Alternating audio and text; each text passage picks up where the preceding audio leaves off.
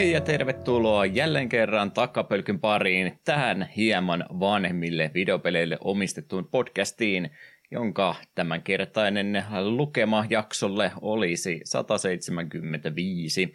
Julkaisupäivämäärä tälle olisi 23. päivä tammikuuta 2024. Jakson pääaiheena tänään meillä olisi Remedy Entertainmentin kehittämä Alan Wake vuodelta 2010. Siitä ja aivan varmasti jostain muustakin juttelemassa ovat Juha En luota kenenkään pimeässä. Toivottavasti toi on taivutettu toi sana oikein, mä saan tästä palautetta muuten. Lehtinen sekä Eetu. Kynä on miekkaa mahtavampi, mutta taskulamppu on vielä parempi. Kapanen. Heipä hei, pitkästä aikaa väännöksiä ja käännöksiä alkusanoiksi, ei niistä tällä kertaa sen enempää. Tiedätkö, mikä on tylsä tapa aloittaa jakso? No, anna tulla. Puhua säästä. Äh. Onko, onko Etu Pakkasilla autos pelittänyt hyvin? No, tuossa tammikuun alussa, kun oli nämä kovat pakkaset ja oli vähän, oli vähän ikävä tilanne, kun olin jo Excelille luvannut aikoja sitten, joo joo, että vie vaan tuo Fordi, kun lähdette reissuun, että pidä hyvänä sen aikaa ja jättivät minulle vaihdossa sitten tällaisen vanhan Volvon perkelee, jonka akkuhan meni umpijäähän ja eihän se käynnistynyt koko sen viikon aikana, niin se oli mielenkiintoista aikaa. Tuli hyödynnettyä bussia jonkin verran ja työkavereiden kyytiä, mutta nyt on taas oma Fordi tuossa pihassa ja se on pelittänyt oikein netisti pakkasista huolimatta. Mutta joo, kyllä. Mielenkiintoista oli kyllä aamulla herätä silloin teen vielä tuota yövuoroa, onneksi nykyään sitä vähemmän teen, ja heräsin sinne just vaille kolme, ja sitten katsoi silleen se, tai vaille, vaille kaksi katsoi, että jaa jaa, miinus 36 astetta pakkasta, että aika rapsakka keli, että mm. kyllä ihan hirveästi kiinnostaa tuo töihin lähtö tällä hetkellä. Mm. Joo, mulla... Tosin nyt sitten eilenkin oli jotain 20 viittä, kun kävin, kävin kävellä tuossa, niin se, se tuntui jopa yllättävää, että eihän nyt enää niin kylmä ole, kun tottuu jo kymmenen astetta kylmempää. Joo, sama fiilis kyllä, että eka kerta, kun se heittää oikein pahaksi ja sitten vähän tulee takaisin päin, ei tunnu enää missä. Joo, kysymys tuli sen takia, koska mulla kävi ihan sama ongelma, ja sitten lopulta mulla on muutenkin ton, ton oma auton kanssa, niin melkein siitä päivästä alkaen, kun se minun, minun käsittelyni on tullut, niin aina ollut akku vähän sillä, että lähtiessä merkkivaloa talvella on näyttänyt akun virtatasolle, mutta aina se on sitten latautunut sinne sitten ajoaikana aikana työmatkalla, niin ei ole sitten vittinyt, se ei tee yhtään mitään tehdä, mutta nyt valitettavasti sekään ei oikein enää jaksanut. Se periaatteessa jakso mulla kävi sillain tymästi, että mä tota, olin töistä lähössä, niin olin tietysti piuhan päässä pitänyt sitä kiinni jo jonkin aikaa, ei siinä mitään, mutta sitten tota, samalla kun autoa käynnistelin ja laitoin puhalinta ja tämmöistä päälle, niin huomasin, että hetkinen, mitenkäs täällä kun kuulu, äsken korvilla kuulostelin, niin tällä sisätilan lämmitin ollutkaan päällä.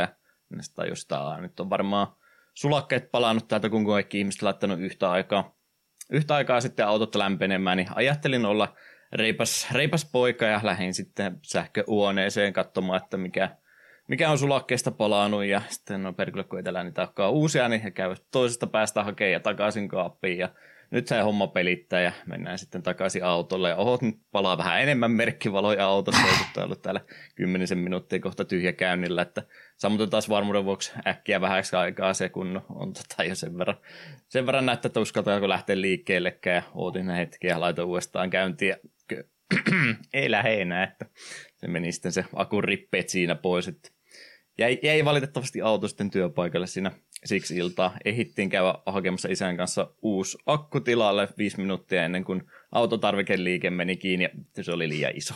Ei ah. sitten piti seuraava päivä käydä, käydä töissä sitten ihan kävellen. Onneksi tota, kotikoti on lähempänä kuin oma, oma kämppäni kävelymatkan päässä onneksi, ettei se nyt sen verran, mutta Jäi sitten kylmä auto pihaan valitettavasti vähäksi aikaa. Seuraavalla yrittämällä onneksi meni, että ei, ei tässä mitään. Että oli semmoinen operaatio, että onneksi omin neuvoin onnistui tuo vaihtokin.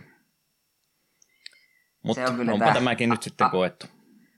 Joo, siis auto on helvetin näppärä omistaa ja tälleen se on tosi iloinen, että mun oma Ford jo sen verran uutta mallia, että siitä ei varmaan vielä useamman vuoden kyllä ihan tyytyväisesti ajelen, mutta kyllä tämä autoilu on yhtä, yhtä stressiä koko ajan silti. Mm. Ihan sama. Ja etenkin just tämmöisillä pakkasilla, niin kyllä se aina vähän, ja tosiaan vaikka tuo oma Fordi on kyllä pakkasta lähtee ihan nätisti käyntiin, niin kyllä se pelkästään se, että kun kytkintä painaa ja ylipäätään polkimia painaa 30 asteen pakkasella, nämä ei ihan liiku niin sutjakkaasti, mitä näiden pitäisi, niin stressaavaa, stressaavaa, mutta mm. sillä ei mitään. Suomen talvi. Toivotaan, että tuossa helmikuun puolella ei noita hirveästi enää 30 asteen pakkasia tulisi.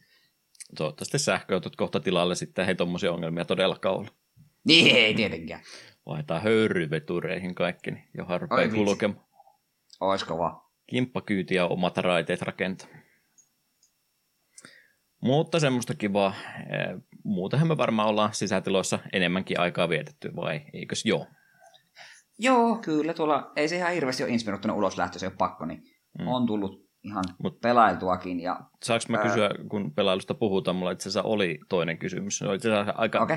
Aika pitkä kysymys, joten tämä okay, vähän venyttää alkuhöpinöitä pahasti, mutta... Niin, niin, meillä on ollut niin lyhyitä jaksoja viime niin, aikoina. Joo, joo, mä just puhuin sulle, että ei, nyt ei nelituntista tällä kertaa, niin hy- hyvä startti, hyvä startti tähän. Näin. Sen takia halusin kysyä ihan oikein alkukysymyksenkin muuta kuin vaan säästä jutella, niin ei niin, eh, onko sulla mitään muistikuvaa, milloin me ollaan alkukysymystä edes aloitettu? Ei me varmaan ekana vuonna vielä sitä tehty. Toka kolmas vuosi ehkä, jossain siinä akselilla. Ää, en ole ihan varma. Kyllä me aika aikaisessa vaiheessa tuli, koska me muista, tai en tiedä, oliko se niin kuin joka jaksossa niin kuin pakollinen, mutta aika yleisesti oli, ja mulla oli tosi kirkkaasti mieleen. Se on ollut ihan meille ekalta vuodelta, kun se yhtäkkiä mulle heitti, että hei, tehdäänkö tässä jaksossa eri tavalla päin, että mm pidä sietää alkuspiikkiä. Sitten mulla olikin sinulle alkukysymys. Se sinulle meni pasmat niin sekaisin, että osannut vastata yhtään mitään, niin me otettiin se jakso koko alku uusiksi vanhalla, vanhalla kaavalla, kun sitten osa, sieltä osannut spontaanisti osata kysymykseen. Joo, se oli helvetin hieno hetki. Se olisi ollut semmoinen, mikä kyllä pitää jättää talteen ja julkaista joskus myöhemmin se, ihan vaan se pätkä. Joo, sen takia siis pysytään samassa vanhassa pohjakaavassa, kun ei pienikin muutos, niin saman tien menee ihan, ihan hämilleen, että mitä nyt tapahtuu. No, aseta itsesi nyt siihen tilanteeseen, että me ollaan eka jaksoa nauttamassa vuodesta. Mä en nyt malta tätä remake-jaksoa odottaa. Tämä tulee nyt äh, Vulpes Arctos, henkilö, jota äh, ei varmaan hirveästi tarvitse mainostaa, mutta hän oli kysynyt YouTube-videonsa kautta itseltänsä, että miksi hän pelaa retropelejä, niin jos taisi nyt ei tule ah. ensimmäinen jakso, ja tässä olisi esittelyt menossa, niin mä olisin varmaan tuommoisen kysymyksen ykkösjaksossa heittänyt linjoille, niin Eetu, miksi sä pelaat retropelejä?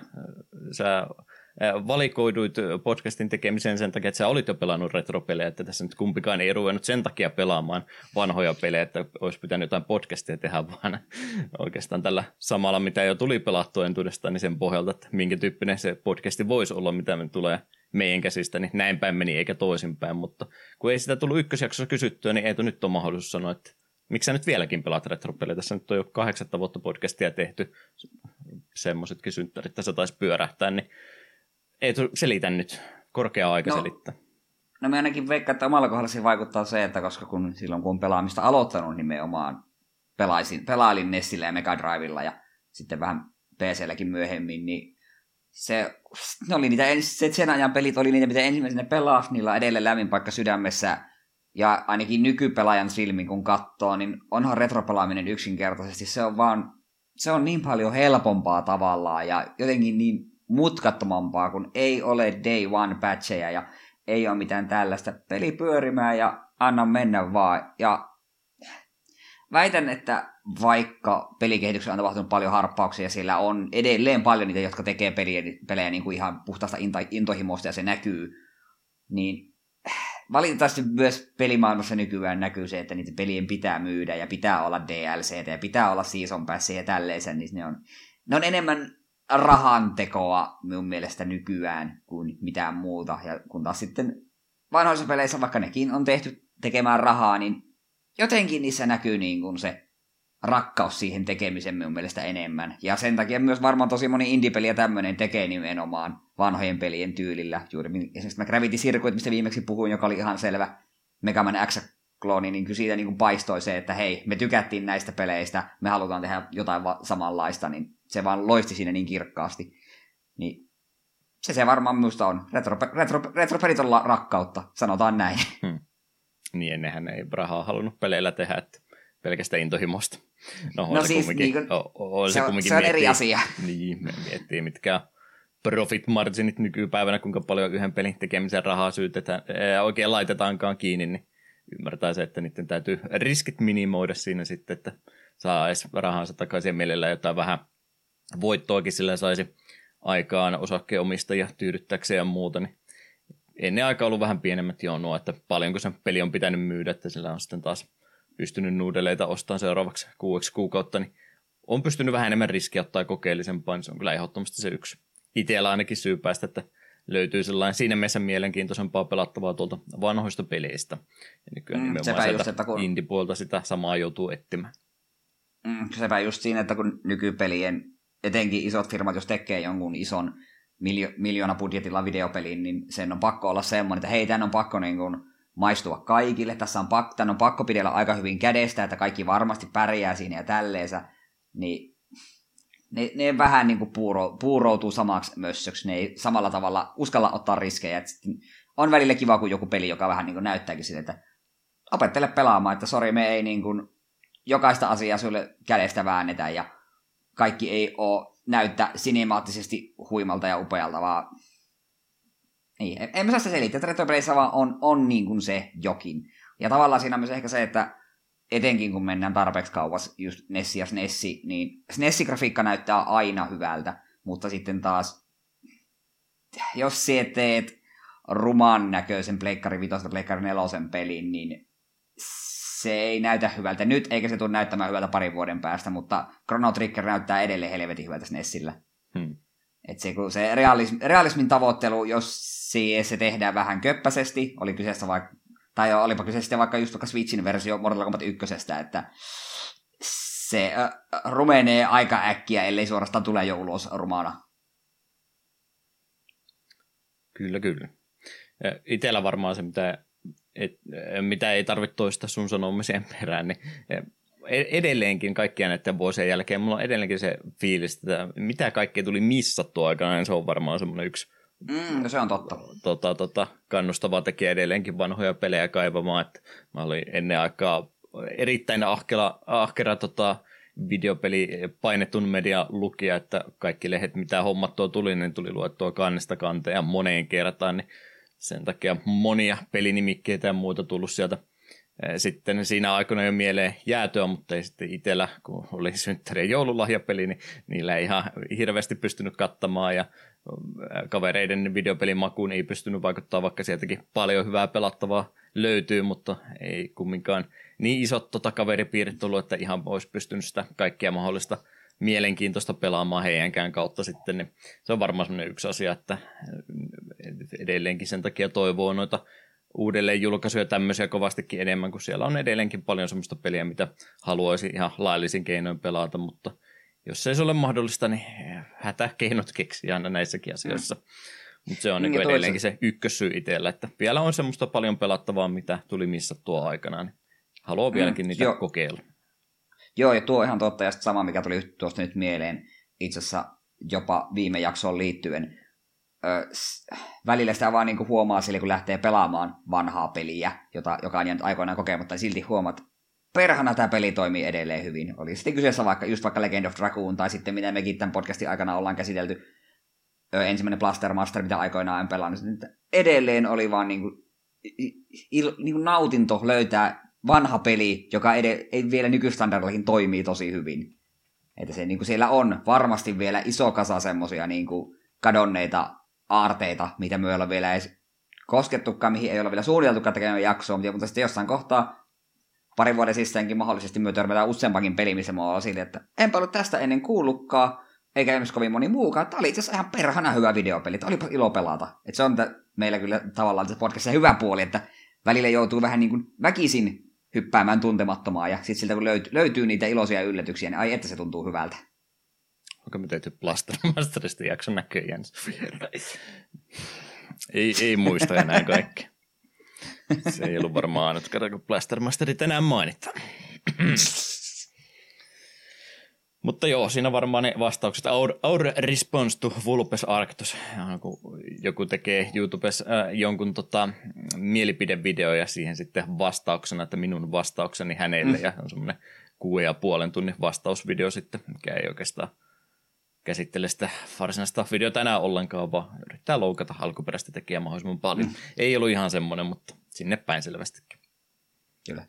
Se by the way, se Vulppesin video oli älyttömän hyvä. Mm. Se on aina ilo, kun Vulpes julkaisee uuden video. Saisi täälläkin käydä. Hän, hän on liian hyvä PPClle pois sieltä tänne takapenkille. Mutta no niin, nyt saat puhua ihan jostain muustakin. On se sitten uutta tai vanhaa, niin kaikki käy. Joo, no itse asiassa vanhaa täällä ensimmäisenä on. Mulla, tänne nopeasti mainitsin, että joo, Judgmentti mulla meni läpi jo päälle viikko sitten. Ja sitten mä olin vähän tämmöisessä ongelmallisessa tilanteessa, että koska tässä nyt tulevana perjantaina se Infinite Wealth tulee vihdoin ja viimein ulos, niin oli vähän se ongelma, ongelma että en halunnut aloittaa mitään hirmu isoa peliprojektia, koska me tiesin, että mun pitäisi joko kiirehtiä sen kanssa, tai sitten vaan hylätä se perjantaina sillä sekunnilla, kun me töistä pääsen ja Infinite Wealth lähtee käyntiin.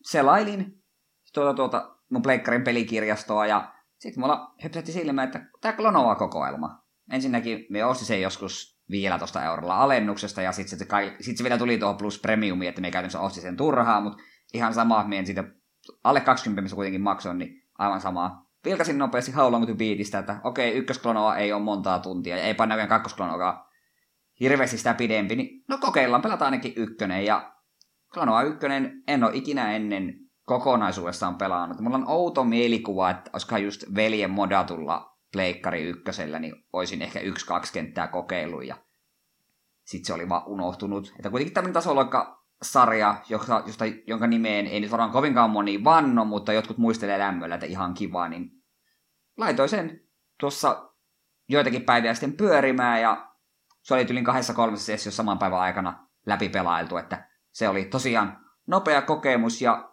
se oli ihan kiva, ei niin kuin mikään maata mullistava.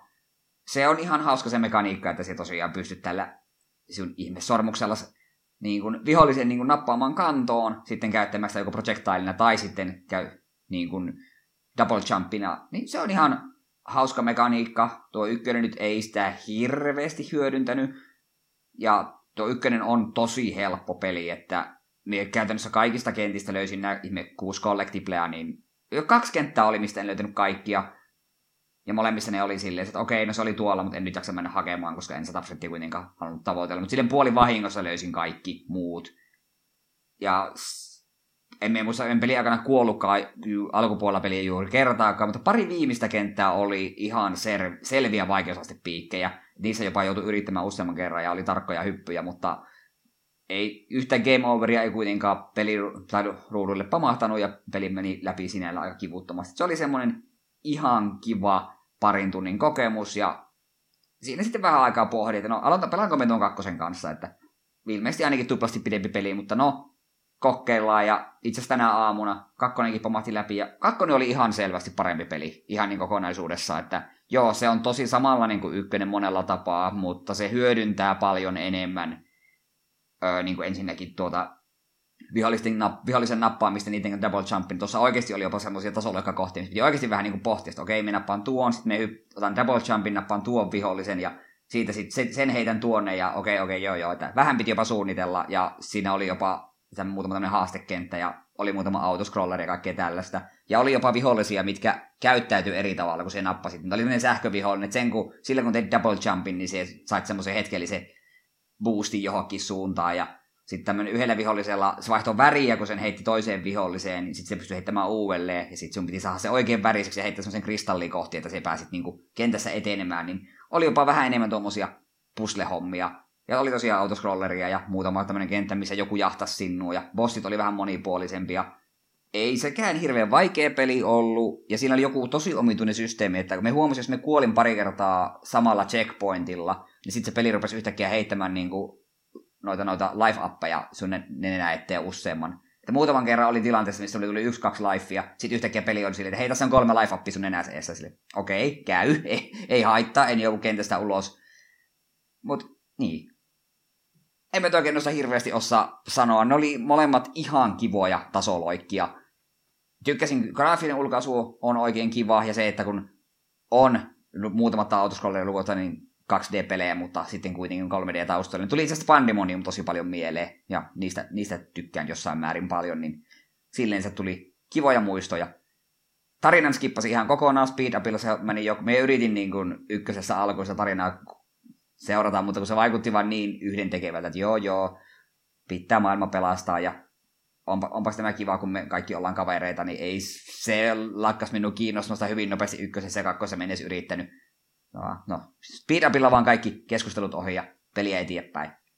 Mut, joo, tosiaan ihan, ihan kivoja tasoloikkia, että en ehkä jos täyteen hintaa olisi sillä 4 vai 50, kun se maksaa se kokoelma, niin olisin ehkä tuntenut oloni vähän huijatuksi, koska tosiaan se ykkönen on niin älyttömän lyhyt peli. Hmm.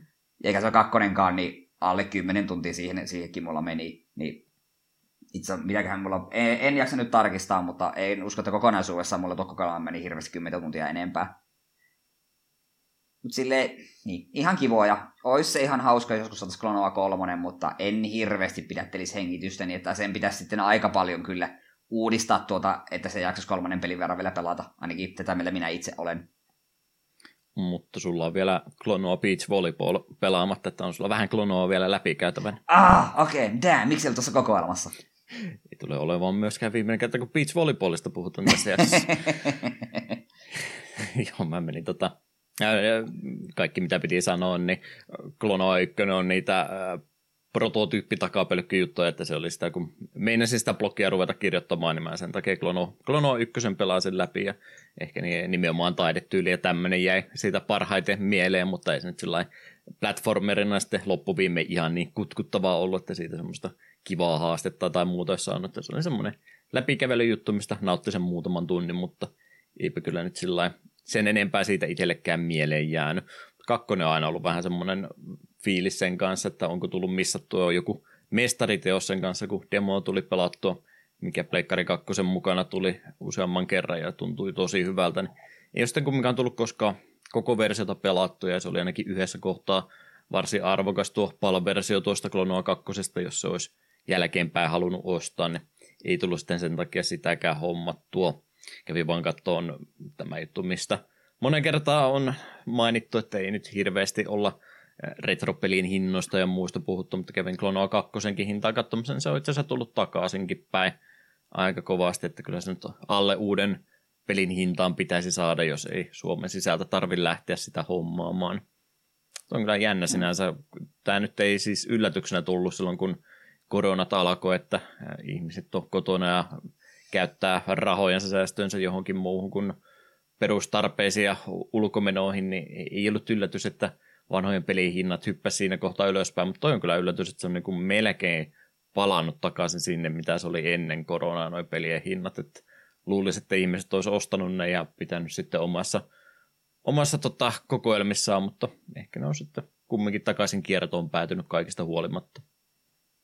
Hmm. Mutta joo, ei mulla klonoista enempää. Jotain muutakin tuli peläiltua. Kaveri oli käymässä, tai sama kaveri, kenen katsi sitä Chaos Banea silloin pelattiin ja se puskettiin läpi. Ja tämmönen peli on mulla pitkään ollut jo ostoslistalla ja nyt se oli PlayStation Plusassa täällä, täällä öö, kuuka- kuukauden pelinä tässä tammikuussa kuin Nobody Saves the World. Onko sinulle nimi tuttu? On joo, kyllä. Eikö se ollut viimevuotisia tai toissavuotisia indie-pelejä jo? Joo, taisi viimeinen toissa vuonna. Että oma aikansa se mulla tuossa plussaan, tai sitten tuolla siis toivelistalla pleikkarilla oli, ja nyt kun se pamahti ilmaiseksi, niin se, se sitten kaverin kanssa starttailtiin, yksi sessio pelailtiin tunti, kaksi, ja se on aika kiva. Tämähän tosiaan, jos ihmiset ei tiedä, niin on tämmöinen vähän vanhojen Zeldojen näkökulmasta niin top-down kuvakulma. Lähdetään yksin tai kaverin kanssa maailmaa pelastamaan. Huumori on hassua ja tämän pelin niin kuin isoin jippo on siinä, että tämä sun hahmosi on tällainen nobody, tämmönen varsin tympen näköinen valkoinen hahmo, ja ihan peli jo alkumetrillä saat sun ensimmäisen uuden jobin tai klassin, ja sitten näitä klasseja pääsee vaihtelemaan, niillä eri hyökkäyksiä, ja sitten sitä vihollisia turpaa. Niin kuulostaa varsin perinteiseltä, että okei, sulla on klasseja. Ongelma, juttu on, tai ei ole missään se ongelma, vaan tämän pelin hieno puoli on siinä, että nämä klassit ei ole ihan ehkä perinteisemmästä päästä. Ensinnäkin niiden nimi on Form, ja eka Form, minkä se avaat, on Rotta.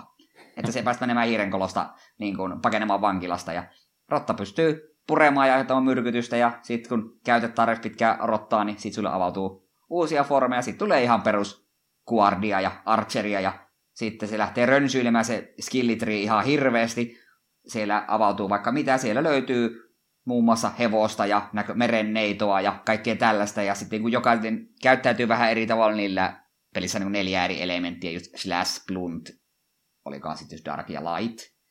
Tai se on joo just nämä neljä, että eri klassit tai formit käyttävät eri damage-tyyppiä, ja sitten kun pelissä etenee tarpeeksi, se voit käyttää tiettyä formia, mutta ottaa toisen, toisen formin niin passive abilityjä, mitkä aukeista mukaan niitä käyttää, ja sitten erikoishyökkäyksiä tälleen, niin saat jopa vähän tehtyä omaa erikoista juttua.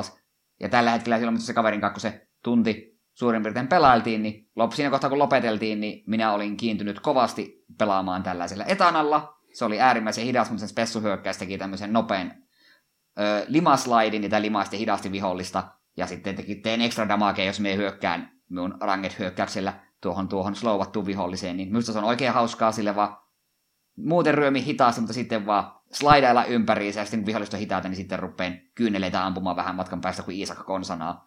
Ja kaveri taas sitten pelasi, en osaa mitään hahmoa, no se pelasi sekä rottaa ja hevosta ja tälle, sitten se vaihtoi merenneitoa, että kuten sanoin, tämmöisiä perinteisiä glass mitä se pelistä löytyy.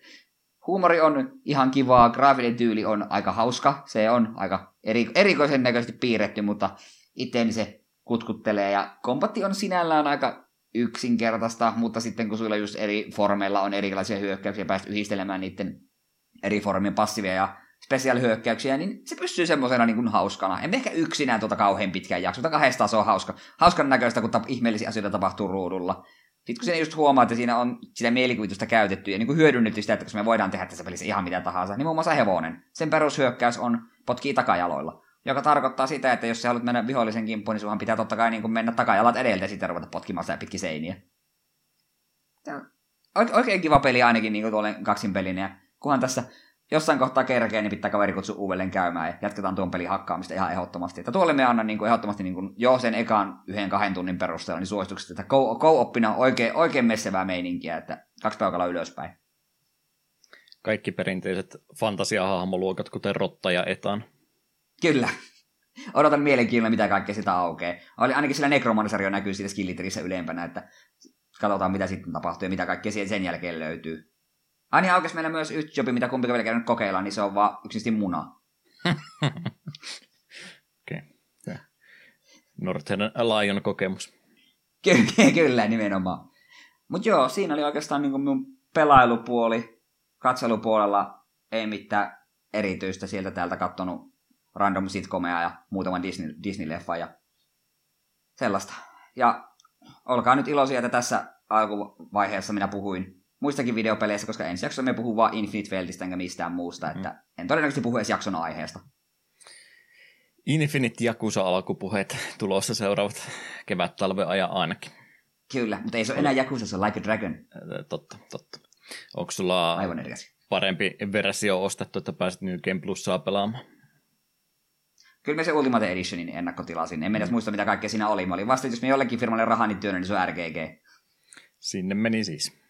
Onko sä pelannut plus, New Game Plusaa missään vielä, vai ootko aina siirtynyt seuraavaan, kun ollut valmis edellisen kanssa? Me on seuraavaa aina siirtynyt, mutta katsotaan sitten just tuossa kaverin kanssa vähän molemmat pohdiskeltiin, että mitä sitten, kun tuo kun pamahtaa läpi, niin sitten tulee tyhjä olo ja mulla on se Lost Judgmentti vielä oottamassa, mutta mm. sitten ei ole mitään uutta Like Dragonia enää jonossa, niin sitten minun rupeaa pelottamaan vähän, että miten minä selviän tässä elämässäni. Sitten ehkä, me, ehkä rupeaa sitten New Game Plusana pelaamaan Zerosta alkaen, että ei lopu tämä projekti ikinä ikävä tunne, jos jotain media on kovasti ö, tota, tota tehty, mitä rupeaa vasta alusta asti käymään läpi. Ja sitten kun sen kuitenkin saa joskus kiinni, niin mitä sitten? Se on, se on vähän, paha kysymys. Väh, väh, se on vähän sama kuin tässä erässä nimeltä mainitsussa Merirosvo animaatiossa, jonka nimeä en sano, mm. niin siinäkin kun nyt olen ny, uusien jaksojen tahdissa, niin on se omituinen fiilis, kun aiemmin oli monta jaksoa edessä ja nyt joka viikko ootat, tulisiko se seuraava jakso milloin ulos. Mm. No, kyllä tota matskua varsinkin, varsin paljon löytyy, varsinkin vanhoja pelejä. Kyllä. Mutta kerropas Juha, mitäs kaikki kiva oot puuhailu. Otetaan MTG-segmentti alta pois ensin. Commanderia siis hommasimme, kerroin viime kerralla, että hommattiin siskon kanssa niitä valmiiksi rakennettuja dekkejä, ollaan parina iltana nyt niitä pelattu. Kyllä se vähän oli sitä, mitä mä pelkäsinkin, että jos kahdestaan menee Commanderia pelaamaan ja toista rupeaa opettamaan, niin ehkä semmoinen pieni tasapaino-ongelma saattaa olla. Tuo tosiaan tuo oma piraattidekki, mikä oli siinä Ixalani, Ixalani setissä niitä valmiita, niin se, no, kai se nyt on hyvä tämmöisellä triple-henkisillä tekeillä sitten nyt aika perinteisiä Commander-juttuja varmaan. Ainakin näin ymmärtäisin, että siinä mielessä ihan jees, mutta oman kanssa vähän semmoista aika isoa swingia tapahtuvaa. Toisella tosiaan Merfolkit ei tiedä piraatit, niin piraateissa vähän se, että siinä nyt on jo se perusteripaali juttu, että mitä enemmän, enemmän sitä ja tätä ja puffaa vähän toisiaan, niin semmoista tietysti tapahtuu jo muutenkin, mutta sitten piraateilla vielä se, että siellä on aika monta korttia, mulla on semmoista, mitkä sanoo, että saan vastustajan kortti combat face ajaksi itselleni ja antaa pääntyä saa mm. että pääsee hyökkäämään, niin siinä on aika isoja swingejä tapahtuu sitten täältä omalta puolelta, niin ne pelit on kyllä aika nopeasti ohi. Että tietysti mä voisin pelata vähän niin kuin epäoptimaalisemmin, mutta armoa ei anneta, täytyy opettaa kerralla kunnolla. mutta, mutta pitäisi varmaan vähän rauhallisemmin, ettei tarvitsisi nyt ihan kaikkia pöydälle iskeä heti, kun vaan manaa on. Niin Vois varmaan, voisin olla parempikin opettaja, mutta kyllä sinä nyt jotain sentään oppinut on. Sen voisinkin, mä unohin koko asian, kun tämä on aina hyvä tilaisuus kysellä sääntöä, niin sähän osaat lennosta aina selittää asioita. Mutta en asiassa... ole judge, mutta kyllä minä perusasiat osaan aika hyvin. Keywordista on nyt itse asiassa kyse. Okei, okay, sitten ää, löytyy vastaussakin helposti. Scars of Mirrodin ja proliferate on tuo sana, niin Kyllä. kummin päin tämä tarkoittaa, jos kun profilereitillä on siis juttu, että jos jotain countereita, niin sä niin laitat niitä sitten lisää, jos on tämmöinen Kyllä. tämä juttu. Ää, jos on vastustajalla miinus kolme, miinus kolme counter, niin tuleeko sinne yksi miinus yksi, miinus yksi counteri lisää vai yksi tota, miinus kolme, miinus kolme counteri lisää? Öö, siis nykyään kaikki miinus tuommoiset efektit, ne on yksittäisiä miinus yksi, miinus yksi countereita. Se lisäät yhden sellaisen lisää. Ei ole, niin. nykysäännölle ei ainakaan pitäisi olla yksittäistä miinus kolme, miinus kolme counteria. Joo, eli ei niinku tuplannut, se oli juu. Ei, mitä, ei, ei, ei. Mitä ihmettelin. Erikseen on efektejä, mitkä sanoo, että tuplaa counterit, mutta se olisi sitten eri. Ei Pro Life Rate pistää jokaista counteria kohde, eri, jokaista erilaista counteria kohde, mitä kaikilla permanentilla on, sieltä valita laitatko yhden sellaisen lisää. Mm. Kiitos se on tämä. tosi hyvä keywordi siinä mielessä, että kun se pystyy myös Planeswalkerille pistämään loyalty countereita ja poison countereita pelaajille ja kaikkea tällaista, niin kiva keywordi ja tuo paljon muistoja mieleen, kun Scars of Mirren oli niitä aikoja, kun oikeasti itse rupesin MTGtä ihan korteilla pelaamaan, enkä mm. pelkästään PCllä. Joo. Nyt kun sen tollain sanoo, niin tulee taas tämmöinen fiilinki, että joo, no totta kai se menee noin päin, mutta kun sitten rupeaa joku miinus miinus miinus tai plus plus counterin kanssa miettimään noin päin, niin sitä ajattelin, että kun mulla fyysisesti noppa, jossa on nyt niin. luku kolme, niin mä ajattelin, että laitanko mä toisen kolmosen sinne kaveriksi vai ei, mutta kuulosti jo vähän liian vahvalta, varsinkin jossain infektiutussa, jos rupeaa oikein tuplaantumalla tuplaantumaan. Joo, ei, ei, ei se, se olisi. Erikseen on efektejä, mitkä sanoisivat tuplaa counterit, mutta ei, ei, en usko, että doubling season tai mitään teillä valmiina löytyy, ennen kuin kumpikaan pelaisi vihreitä. Mm. Kyllä, kyllä jotta MTG-segmentti pysyy tällä kertaa lyhyempänä, niin ainut paketoitu tuote, mikä tällä hetkellä on kädessä, niin on siinä Commanderin mukana tullut pieni sample-juttu, missä on ilmeisesti vain kaksi korttia, niin otetaanpa se nyt auki varmuuden vuoksi Joo. vielä tässä. Nämä oli nyt... kollektoriversiota tässä näin. Aa, aivan. Mutta joudun nyt korjaamaan itseäni, siskollasihan oli Merfolkki, niin sehän oli Simikki, niin kyllä se pelaa vihreitä, mutta mm. teoriassa siellä voisi olla doubling season, mutta minä en usko, että ne on Preconin doubling seasonia pistänyt. Niin olisin ehkä itse ostanut muutaman kappaleen sitä dekkiä, jos olisin saanut parin doubling seasonia mukaan. Tarviisin niitä nyt muutama. Hmm. Tämä oli ihan kauhea. Miksi tämmöisiä painetaan? Näkyy ihan mutkalla kuin Pringlesit kon- konsonansa. Yksi mainoskortti. Toi on ilmeisesti rare, joo. Ja sen takana oleva on ihan kommoni vai joku Bertolömeudelle presidio, ei siitä mitään, mutta rare oli Land Echoing Deeps. Echoing Deep. Anneta uusia, niin en minä pysy niistä kärryillä. Se tulee täpissä, se kopio, joo, tulee täpissä kopiona jostain toisesta Landicardista, joka on Graveyardilla.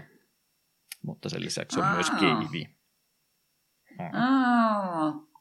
En... Tuo on itse asiassa tietyissä asioissa aika näppärä. Ei huono lappu. Arvoton lappu se on, mutta ei huono. Sitten se on huono, jos se on arvoton.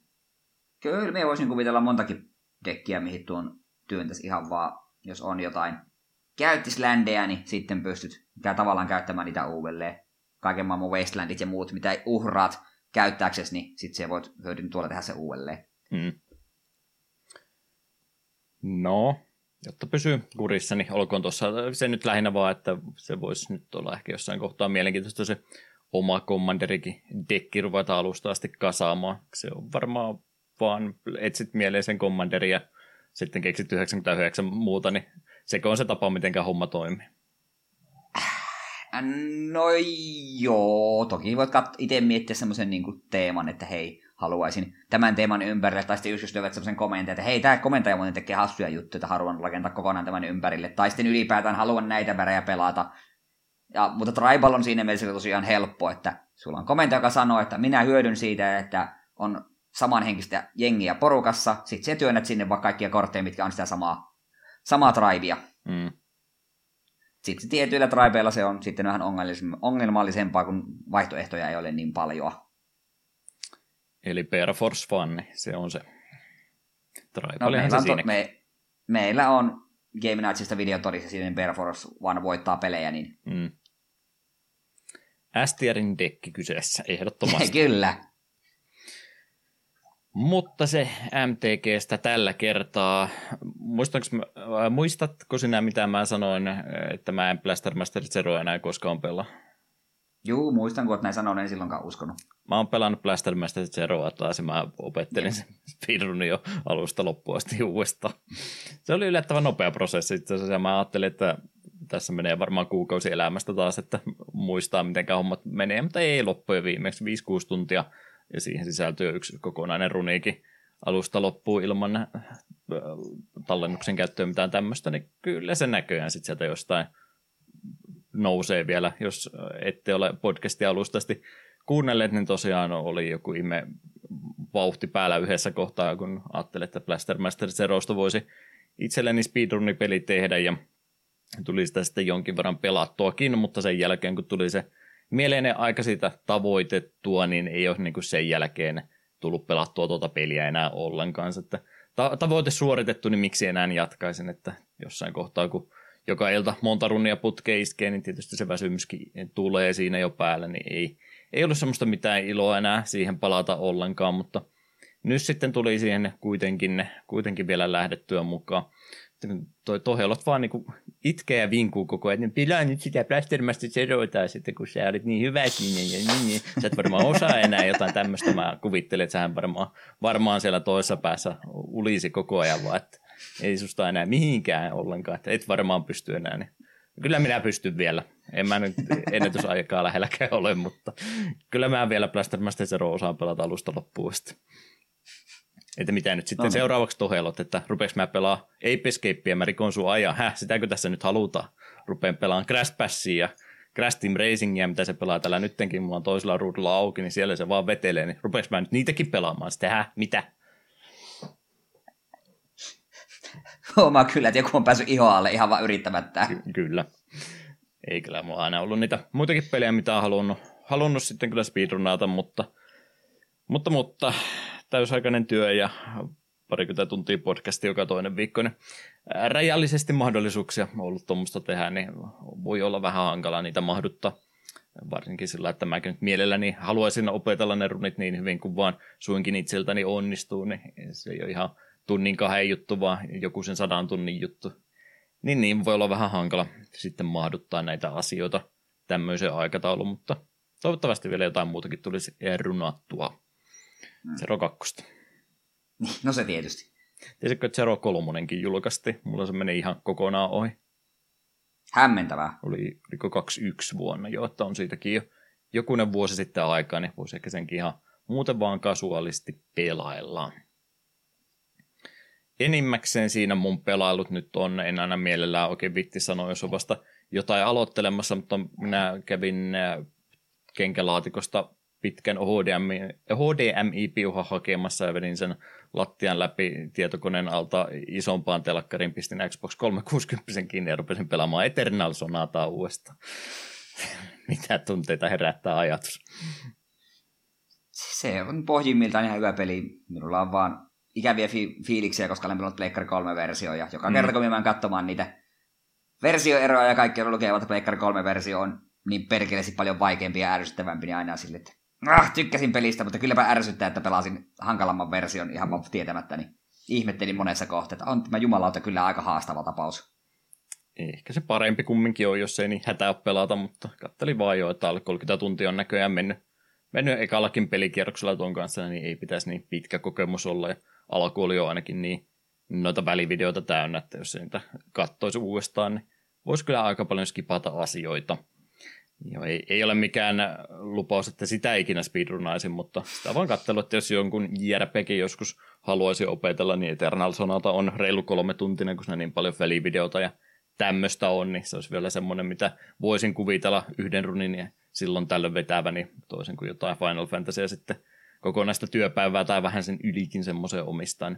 En oikein semmoisen lähtisi mukaan, mutta se on niin semmoinen varovainen ajatus, että pelaan sen nyt uudestaan sen takia, että vähän skauttaan, että oliko tämä yhtään mistään kotosi. Ja katsoo sitten, jos joskus ton tyyppisen peli haluaisi opetella runaamaan, niin pohjatyötä, pohjatyötä. Mutta tuli vaan sellainen fiilis, että se oli ihan jees peli. Ja muutenkin ainakin itselle ton tyyppinen peli, niin vaikka se nyt on jo, niin se siitäkin piti sanoa, se on 17 vuotta vanha peli ja mitä ihmettä. Ei se niin vanha voi olla, mutta kumminkin niin, niinkin vanha peli on niin yllättävän hyvän näköinen edelleen tuona päivänä, vaikka nyt tuona aikakauden pelistä kyse on, mutta se on niin tyylitelty anime-grafiikoilla ja muuten, niin huomaa kyllä, että noiden tota, aamumodelleiden ja näiden polygonimäärät määrät nyt ei vastaa lähennellekään mitä tänä päivänä voisi olla ja nurmikot ja tämmöiset maassa, niin kyllä nyt huomaa, että vanhan aikaisesta pelistä on kyse, mutta kyllä tuon aikakauden on tyyliset pelit, niin mun, minun silmissä ainakin vielä ihan mainiolta näyttää, että semmoiseksi moderniksi peliksi tuommoisen vielä ainakin itse luettelisin, vaikka kohta jo puhutaan, että sekin on 20 vuotta vanha peli sitten. Hmm. Mutta, mutta pelaamispuolella se nyt oikeastaan itsellä valitettavasti jumiutunut tohon, no ei oikein muuta ehtinyt tähän äh, hätään pelaamaan. Nopeat katselusuositukset varovaisesti sanottuna. Ihmisten kovasti meemittämään, mutta samaan aikaan myöskin kehumaan animaatiosarja The 100, 100 Girlfriends Who Really, Really, Really, Really, Really Love You. Uh, ihan kauhea sarja, ei kannata katsoa, mutta yllättävän, yllättävän symppis kaikesta tota, tota, lähtökohdista huolimatta. Päähahmo valitettavasti ei ole rakkaudessa onnistunut oikein enää. Hänet on jo sata kertaa hylätty tai torjuttu lähestymisyrityksistä huolimatta. Ja aika maassa sitten olla jo fiiliksiltä, että ei tästä taida tulla nyt yhtään mitään. Ja hän käy sitten pyhätössä rukoilemassa Jumalalta, että jos tähän nyt jonkinlainen muutos voisi tulla. Ja yhtäkkiä Jumala ilmestyykin hänen eteensä ja sanoi, että tässä on nyt käynyt semmoinen pieni, pieni tota, hutijuttu, hän sun papereita oli täyttämässä ja nyt hän oli laittanut sillä, että sä löydät sata sielun kumppania elämässä aikana ja no ei siinä mitään, mutta jos sä torjut heidät, niin he kuolee sitten jossain kohtaa, että sun nyt vähän niin kuin täytyisi, täytyisi sata, sata tyttöä yhtä aikaa treffailla.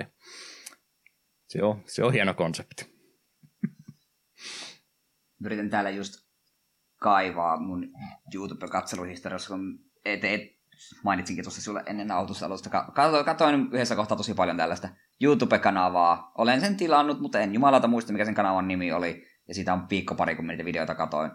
Tyyppi, joka tekee just anime, anime-sarjoista niin arvosteluja ja, ja tosi parhaita videoita oli tämmöiset, niin kuin, että mitkä just minkäkin vuoden parhaat ja hirveimmät sarjat ja tämä oli semmoinen sarja, että itsekin yllätty, että tämä oli itse asiassa aika hyvä sarja, mm. että mitä täällä tapahtuu. Että kun tämmöistä vastaavaa harem-sarjaa on niin paljon, mutta jotenkin tämä jopa on yllättävän niin kuin hyvä. Ja vaikka voisi kuvitella, että kun on sata tyttöystävää, niin ne on varmaan kaikki vaan copypasteja, mutta ne on ilmeisesti jopa yllättävän niin kuin mielenkiintoisia hahmoja kokonaisuudessaan. Niin mm. propsit, ei minun itteni kiinnosta vähäkään tuommoista sarjaa katsoa, mutta hienoa, että tuommoisakin sarjaa voi niin kuin tehdä jopa hyvin, eikä semmoisena perinteisenä haarenpervoiluna. No se justiin, kun tämä päähahmo ottaa tämä hommansa vakavasti, että se on hänen velvollisuus kaikkia tasapuolisesti tapailla siinä yhtä aikaa, niin siinä mielessä eh, päähahmolla on iso vaikutus tuommoiseen sarjaan. Kyllä siinä sitä fanserviceäkin löytyy onneksi kautta valitettavasti, riippuu kenen kysyy, mutta että päähahmo on symppis, niin se jo kantaa aika pitkälle. Ja jatkokysymyksenä tulee, jos siellä joku Jefuutu tai kalastajamiehen kaltainen ihminen kysyy, että kuka, kuka on sun suosikki? Mun vastaus teille, että hei me puhutaan nyt lukioikäisistä tyttöhaamoista tässä näin, että eikö teillä niin kuin minkäänlaista häpeää ole tuommoiseen asiaan. Ja Nano. Sitten seuraavaan sarjaan äkkiä. Netflixi meni pistämään rahaa tiskiä ja he on sitten yhden ton, mikä oli jos se nyt ihan suositummasta päästä, ne kumminkin kuvakauppauksia muiden kautta huomiota jonkin verran netissä kerännyt, niin Delicious in a Dungeon-niminen sarja, fantasiasarja siis kyseessä, aika perus fantasiapohjalla mennään, ei ole varsinainen isekai-sarja, missä nyt mitään videopeliä tai muuta tämmöistä harrastettaisiin, vaan ihan fantasia maailma sitten kyseessä, mutta sen sijasta, että tämä sarja kysyisi, että mitä hän varusteita tai muuta palkintoa tuo vihollinen pudottaisi, niin he kysyvät, että miltähän toi vihollinen maistuisi. heillä on sitten tosiaan tilanne semmoinen, että heillä edellisen luolastoreissuilu päätyi aika ikävästi ja aika paljon poppoota lähti kävelemään ja rahatkin on loppu, niin heidän ainut toivonsa on sitten lähteä uudelle reissulle, mutta nyt ei saa ruokaakaan rahaa yhtään ollenkaan, niin nyt täytyy sitten jotain nokkelaa keksiä ja ykkösjaksossa sitten tämmöinen kääpiohahmo liittyy heidän seurueensa mukaan ja hän on sitten ihastuu tiimin johtajan puheeseen, että hän meinaa nyt hirveitä syödä ja hän on niin kuin oikein ekspertti tässä asiassa, että herra jestas, mä lähden, liityn teihin mukaan ja nyt ruvetaan sitten kaikista limaotuksista ja mitä kaikkea matkan varrella tuleekaan vastaan, niin kyllä sitä kaikesta ruokaa sitten tuntuu saavan kuin vähän mielikuvitusta käyttää. Että fantasiasarja ja sitten siihen joku tämmöinen Food Wars-tyyppinen kokkailuosuus myöskin liitettynä yhteen, niin semmoisesta sarjasta on kyse. On häkellyttävä, miten paljon erilaista anime on olemassa. Mm. En sano, en kommentoi enempää ihan, ihan jees sarja siinä kyseessä. Paras toistaiseksi, mitä nyt tässä tuoreemmasta päästä animaatiosarjaa vastaan tullut, niin on sitten myös jo kovasti etukäteen hehkutettu Freeren uh, Journey's End-niminen sarja, joka myöskin fantasiasarjasta kyse on, mutta tämä juttu, että millä tavalla tämä erottuu joukosta, niin tämä on käytännössä vähän niin kuin tarinan jälkeen, kuten lisänimityskin tuossa on, että iso paha on jo päihitetty, maailma on jo tietyllä tapaa pelastettu tai ainakin huomattavasti rauhallisempi paikka kuin mitä se aikaisemmin oli, mutta tarinaa kerrotaan sitten tämä Freeren haltijan näkövinkkelistä, joka oli yksi näistä seurueen jäsenistä, jotka sitten eh, Demonilordin silloin aikanansa päihitti, mutta mut tässä sitten on se asia, että minkä takia se niin erilainen on muuhun verrattuna, niin Freeren näkee maailmankulun vähän eri, eri tavalla sitten kuin nämä ihmishahmot, mitä siinä mukana on ollut. Ja ykkösjakso palkaakin siitä sitten, että kun hänkin on taas aikaa kulunut aika paljon, että hänelle se aika, mikä ihmisen elinkaari on, on huomattavasti pisempi, niin hänkään sitten niin kuin ei minkäänlaisessa kontaktissa ollut siihen poppooseen, kenen kanssa tuli se kymmenen vuotta reissattua aikanansa ja hän sitten palaa vasta siinä kohtaa, kun kaikki on jo vanhoja miehiä tästä poppoosta ja tämä sitten sankarihahmo, joka tässä sori spoilereista, niin hänen hautajaista periaatteessa alkaa tuo ykkösjakso, että on jo vähän niin kuin ö, he, heidän tarinan missattu siinä kokonaansa, kun Freerin on ihan kaikkea muuta asiaa tehnyt ja hänkin on aika semmoinen passiivinen kylmä hahmo tuossa alkupäässä, että no, tämä nyt on ihan normaali, että hän nyt oli vain kymmenen vuotta heidän kanssa tämmöinen pieni reissu, niin ei se nyt hänen elämästään hirveän vakava asia ollut, mutta vasta sitten siinä kohtaa, kun rupeaa rupeaa tosiaan tuon sankarihaudan päälle multaa ropisemaan päälle, niin sitten vähän rupeaa video tunteet purkautumaan, että hän on nyt vähän niin kuin missasi sen mahdollisuutensa viettää aikaa näiden ihmisten kanssa ja lupaa sitten itsellensä, että ens, seuraavalla kerralla, jos vielä tämmöistä jotain tapahtuu, niin käyttää, käyttää aikansa paremmin ja semmoinen reissu tuossa sitten alkaakin, että periaatteessa lähdetään samoja reittejä kuluamaan taaksepäin eri. Matkan tarkoitus on tällä kertaa eri, mutta polku on kutakuinkin samaan suuntaan viemässä. Niin ja sitten vanhoja muistoja ja muita tulee mieleen, kun vanhoja kyliä ja näitäkin käydään läpi. Että ei, ei varsinaisesti toimintavetoinen sarja kyseessä, toimintakohtauksia ja semmoista on, mutta enemmänkin hahmovetoinen fantasiasarja olisi tuossa kyseessä. Ja sen takia erottuu mielestäni hyvin joukosta. Hmm.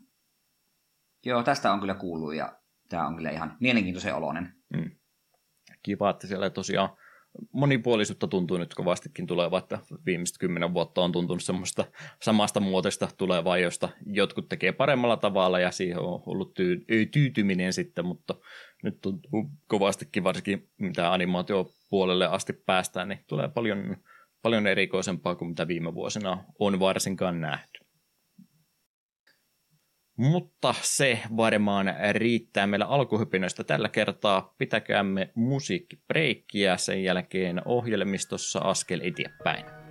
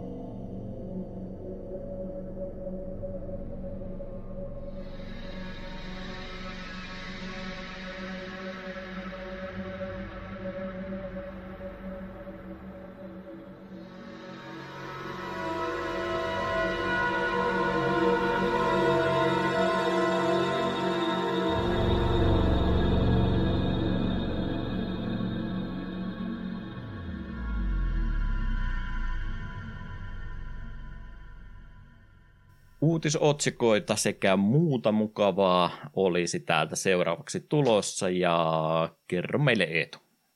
No sehän olisi totta kai perinteinen tänä päivänä pelihistoriassa, eli mitä tapahtui ainakin kymmenen vuotta sitten.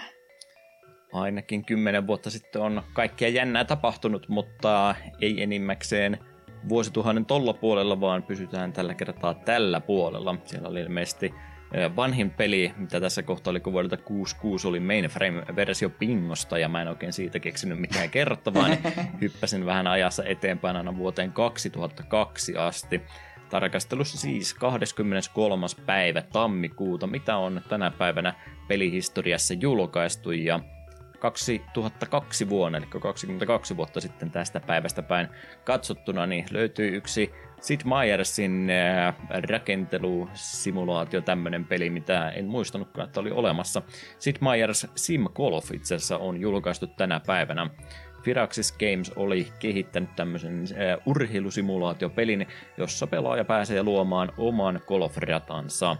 Väyliä lähdetään luomaan siten, että asetetaan ensin nuo tiiaus- ja puttausalueet ja sitten muokataan se niiden välille jäävä alue mieluisen näköiseksi siellä niitä sinun ratojasi kiertämässä on perus golfa ja carry golfer, jolla pääsee myöskin osallistumaan mestaruusturnauksiin, joiden kautta voidaan ansaita lisää rahaa radan ylläpitoon.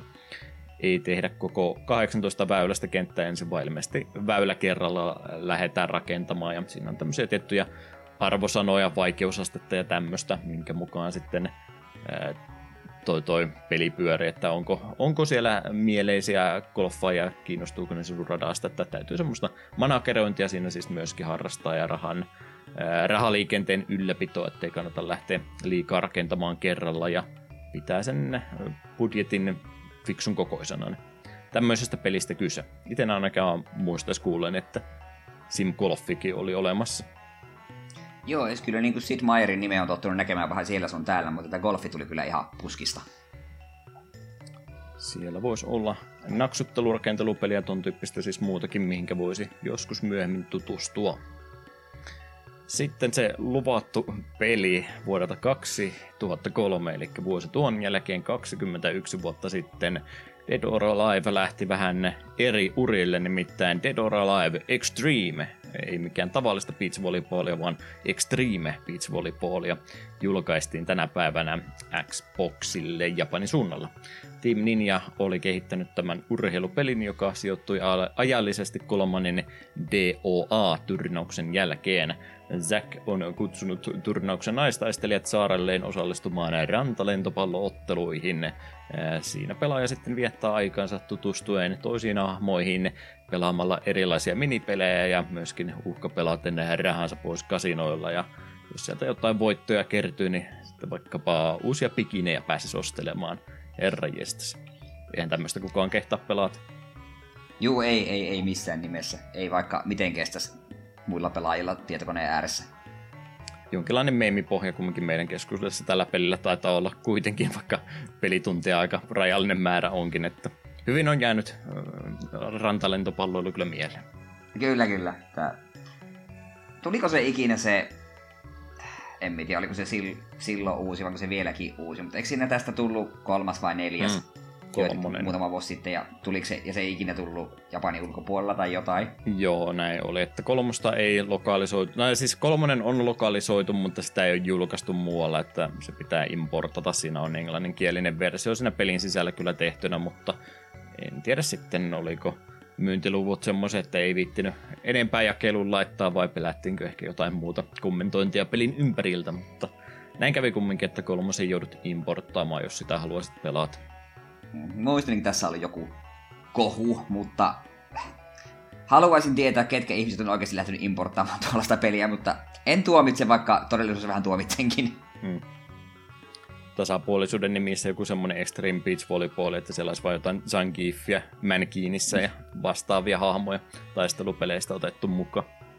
No siis emme voi kieltää sitä, että jos te tekisivät Like a Dragon Volleyball, niin me vittu varmaan se ostaisi. Mm. Myisi aivan loistavasti. Kyllä. Mutta semmoista, jos vähän erikoisempaa urheilupelaamista haluaa harrastaa, niin tuommoinenkin sieltä joukosta löytyy. Jos jotain vähän perinteisempää, no en mä tiedä, oli toi, toi edellinenkin oli itse erittäin perinteistä japanilaista pelaamista, otetaan kommentit takaisin. Jos jotain muuta japanilaista pelattavaa samalta päivältä olisi halunnut, niin Armored Core-faneja herkuteltiin tänään uudella pelijulkaisulla, Leikkari 2 samana päivänä nimittäin – Japanissa julkaistiin peli nimeltä Silent Line Armored Core, josta ehkä vähän tarkennus. Se julkaistiin Armored Core kolmosena Silent Linena Japanissa.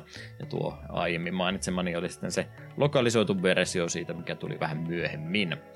Mutta From Softwaren tästä kolmannen Persoonan toiminta räiskintä Mekha-pelisarjasta tosiaan kyse on. Seitsemäs julkaisu olisi tässä kohtaa kyseessä ja tämä on sitten suoraan jatkoa Armored Core 3. Tuttuun tapaan pelaaja pääsee ohjastamaan ja kustomoimaan sitä omaa mekhaansa ja ottaa vastaansa erilaisia palkkatehtäviä rahaa vastaan ja rahallahan tietysti saadaan parempia osia sitten käyttöönsä.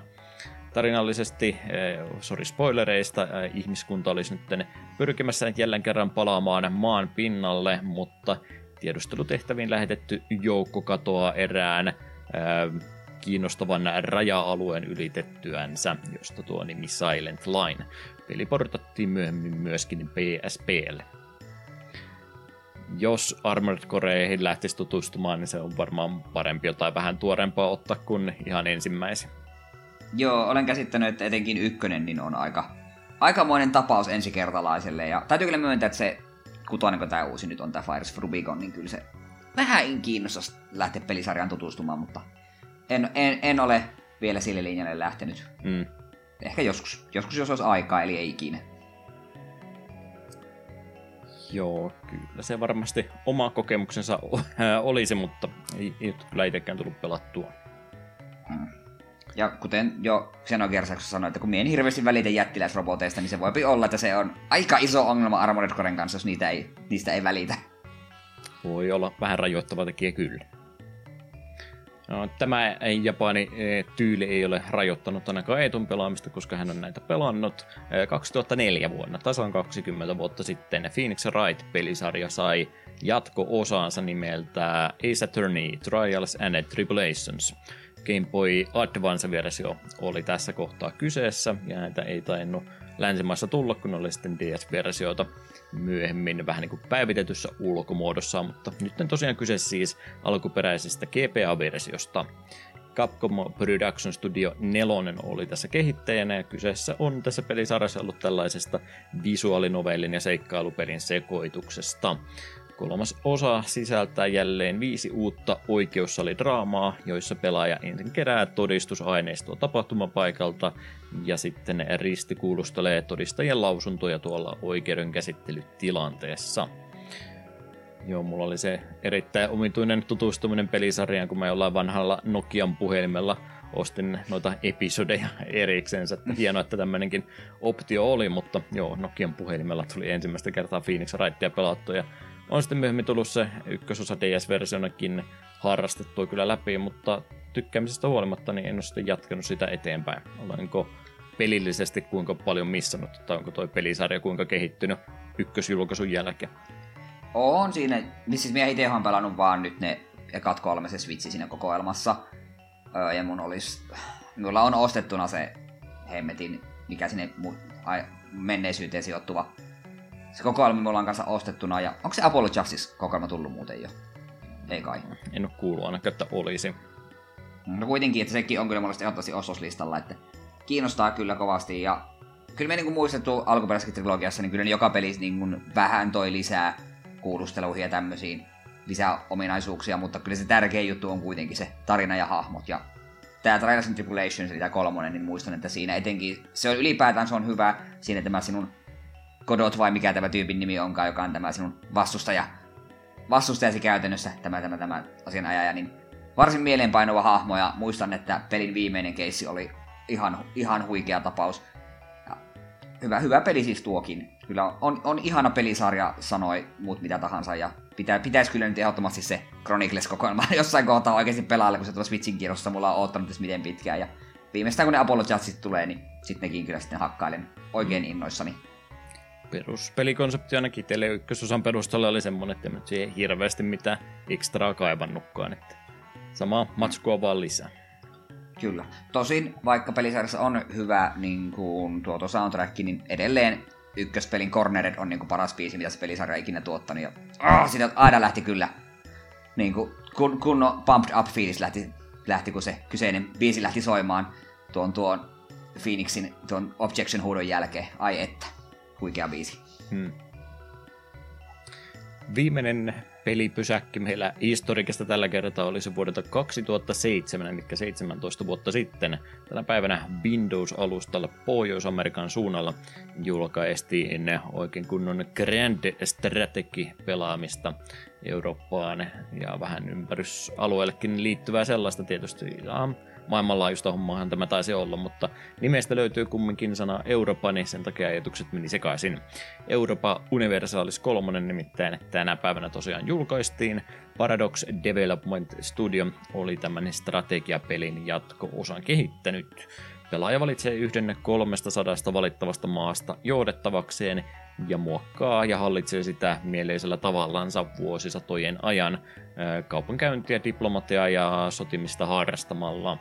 Pelin varhaisin aloituspiste on vuoden 1453 Konstantinopolin valloituksessa ja päätepiste vuonna 1789, kun Ranskassa rupesi vallankumouksen aika olemaan.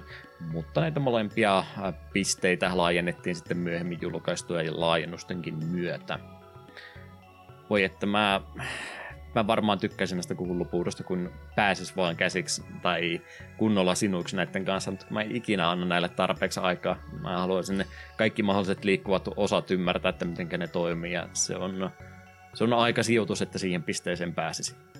Joo, tämä ehdottomasti tämä Euroopan Universalis ja just Crusader Kings ja tämmöiset, niin ne olisi semmoisia, että uskon, että niihin kun oikeasti rupeisi pelaamaan ja perehtys kunnolla, niin niistä saisi varmasti tosi paljon irti, mutta ja sitten tosi paljon kuulu hienoja, just Crusader Kings etenkin kuulu tosi hienoja tarinoita, mitä kaikkea hämmentävää settiä siinä pelissä pääsee tapahtumaan, mutta en vaan jotenkin pääse sille aloitusviivalle. Vähän mm. sama Dwarf Fortressin kanssa. Haluaisin siihen oikeasti kunnolla hyökätä kimppuun, mutta en ole vielä uskaltanut. Se on melkein vaan sen vaate, että löytyisi YouTubesta kun mieleinen sisällöntuottaja, joka näistä vähän pienemmissä palasissa kertoisi enemmän ja joku tutorialihenkinen aloitusopas olisi olemassa, niin niistä olisi kyllä kovasti apua. Ja niitä varmasti on, että se on nyt vaan siitäkin, että en ole etsinyt semmoista, mutta tämmöinen auttava käsi näissä olisi varmastikin tosi iso apu, joka vähän kertoisi, että miten pääsisi alkuunsa sitten. Mm, olisi se varmasti oma kokemuksen lähteä ihan vaan hypätä syvään päähän, lähteä pelaamaan ja katsoa mitä tapahtuu, mutta siinäkin voi olla, että siinä on aika monta tuntia vierähtää ennen kuin sitä niinku oikeasti rupeaa silleen ymmärtää, missä mennään. Ja sitten mm. se voi olla, että se alku on sitten ehkä niin tahmasta, että sitten se vie sitä peliintoa. Että jonkinlainen ihminen siitä, siitä varustaisi paljon iloa, mutta veikkaan, että itsellä se nousi seinä pystyy. Ottaa vaan jonkun oikein pienen valtio ja rupeaa sitten suuta soittaa kaikille naapurivaltioille. Koittaa mahdollisimman nopeasti kadota maailmankartalta. Ne. Pääsee vähän vaan tutustumaan, että miten nämä hommat toimii, mitä ei kannata ainakaan tehdä. Mutta semmoista harrastetta on vuosisatojen, ää, no joo, no, ei meillä pelejä vielä vuosisatoja ole, mutta Euroopan Universaliksessa on vuosisatoja kumminkin. No, jonain päivänä pelejäkin jo vuosisatojen edestä on pelattavaa ja toivottavasti joskus tulevaisuudessakin joku takapölkyn manteli ottaa hartioilleensa tätä pelattavaa pelaamista keretty ja keretty. Mm. Mutta mitä sitten retroimpaan uutisointiin kun siirretään, niin semmoisia tuttuja uutislisäyksiä täältä löytyy, mutta kyllähän ne kannattaa mainita, mitäs kaikkea vanhaa pääsisi nyt uudestaan pelaamaan. Joo, no ensimmäinen oli oikein iloinen yllätys, vaikka me kyllä tiedettiin tästä joka tapauksessa, että jossain kohta tapahtuu. Nimittäin Nintendo Switchin expansion pack jälleen laajeni tälleen spontaanisti. Sinne tuli nyt kaksi uutta GPA-peliä, ja nehän ovat 2001 vuoden Golden Sun, mistä meillä on oikein hyvä jakso, kuunnelkaa sitten kuunnelleet, ja sitten Golden Sun The Lost Age vuodelta 2002. Camelot Software Planningin kehittäjät pelit oli tarkoitettu yhdeksi kokonaisuudeksi, ja ykkössä on pelattua pelaaja sai salasanan, jonka antamalla jatkossa edellisessä talletuksesta sai mukansa hahmojen nimet, levelit ja kokoelmat. Tämä ominaisuus toimii myös Switchillä. Minua harmittaa hirveästi, että kun me se ykkös tehtiin se jakso, tykkäsin pelistä kuin hullu puurosta, ja ajattelin, että vitsi, otanpa tämän salasanan talteen ja pelaan kakkosen joskus se salasana on jossain jonkun ikivanhan puhelimen muistissa tai sitten vanhan koneen muistissa, mutta se ei tällä hetkellä ole minulle missään saatavissa. En mm. tiedä, missä se kaivaisin, joten kun jossain kohtaa nyt oikeasti tuon Lost Agein aloitan pelaamaan, niin pitää varmaan netistä kaivaa salasana, millä saa ainakin ne kaikki jinnit. Niin, kyllä niitä tuota löytyy. Ja ilmeisesti joku jonkun generaattorinkin salasana generaattorin tehnyt, millä saa mieleen se talletuksen sitten luotua jos mm. näin haluaisi, mutta mä oon ehkä jopa vähän helpottunut, ettei sitä ole enää missään tallessa, että tulee sitten pelattua ihan sillä muodossa, miten se peli alkaa ilman mitään ekstra hyödykkeitä. Mutta eikö se vähän suunniteltu sille, että nimenomaan, että ne hyödykkeet eivät ole mitään gamebreakeria, vaan vähän... No, ei, on varma, no. mm, varmasti on, mutta nyt mä saan se näkemyksen, että jos sitä ei käytä hyväksensä, että onko se sitten jotenkin oleellisesti vaikeampi. Mm. Mites muuten, puhutaanpa nyt tällaista periaatteessa jakson ulkopuolista asioista jakson aikana, Tehdäänkö me tuossa kakkossa joskus jakso vai pelaillaanko me molemmat vai ideksemme joskus? Kyllä mä veikkaan, että se olisi niin kuin aihe ottaa, kun jo eka puoliskokin tuolla tavalla molemmat aika lailla tykkäsi kumminkin, niin kyllä se varmaan olisi aiheellista. Ja nyt kun se on tällainen jotenkuten muistissa, niin se varmaan tälle vuodelle olisi ihan jees laittaa johonkin kohtaan aikatauluttaa sitten. Se voisi olla ihan hyvä idea. Kysyin tämän siksi, että en joku päivä yhtäkkiä hetken mieli, jos rupeaa pelailemaan ja sitten tajua silleen pelin puolesta, että ai vitsi, tämä olisikohan tässä jaksokin tehdä joskus. Mm. Mutta jes, nyt se on lyöty lukkoon. Golden, Golden Sun Lost Age tulee jossain kohtaa toivottavasti tänä vuonna. Eli kun me luvataan, että joku JRPG-peli käsitellään tänä vuonna, niin se on se vuoden viimeinen jakso. Kyllä, kyllä. Mutta... Mutta me ollaan kuitenkin tänä vuonna tehty jo yksi JRPG-jakso mm. siinä mielessä. Totta, totta. Mulla on vähän semmoinen, täytyy kyllä kertoa, mulla on vähän morkkisolo siitä, että kun nyt on Legend of Dragoon jakso tehty, niin mitä mä nyt enää odotan? Tämä, tämä, meemi, Aika synkkää. tämä meemi on nyt käytetty pois, mä pystyn niin heiluttelemaan sitä, että jossain kohtaa, jossain kohtaa sen voisi tehdä, niin mä oon tämän kortin pelannut, niin mulla on nyt vähän tyhjä olo.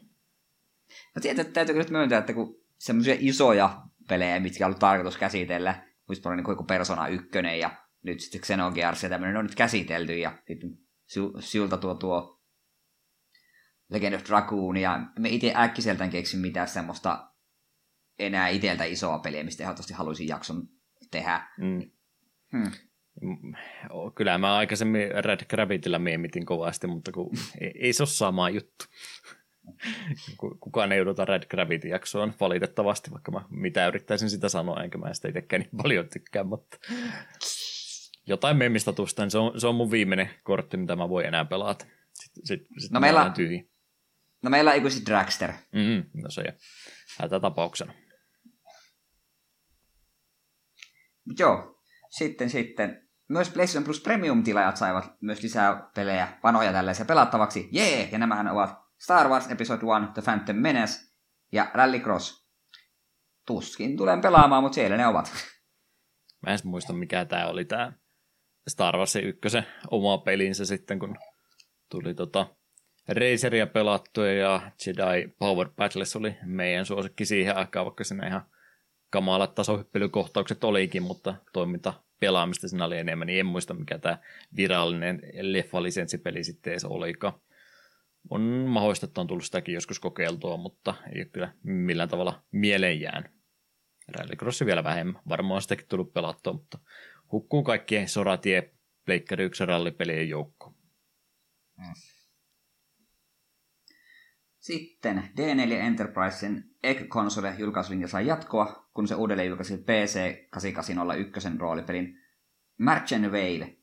The System Sacomin kehittämässä vuoden 85 pelissä pelaaja pääsee ohjastamaan nuorta prinssiä, joka selättää hänen etensä heityt haasteet turnauksen voittamiseksi ja valloittaa naapurivaltion prinsessan sydämen, kunnes paha velho kiroaa hänet pedoksi ja lähettää hänet toiselle puolelle maata.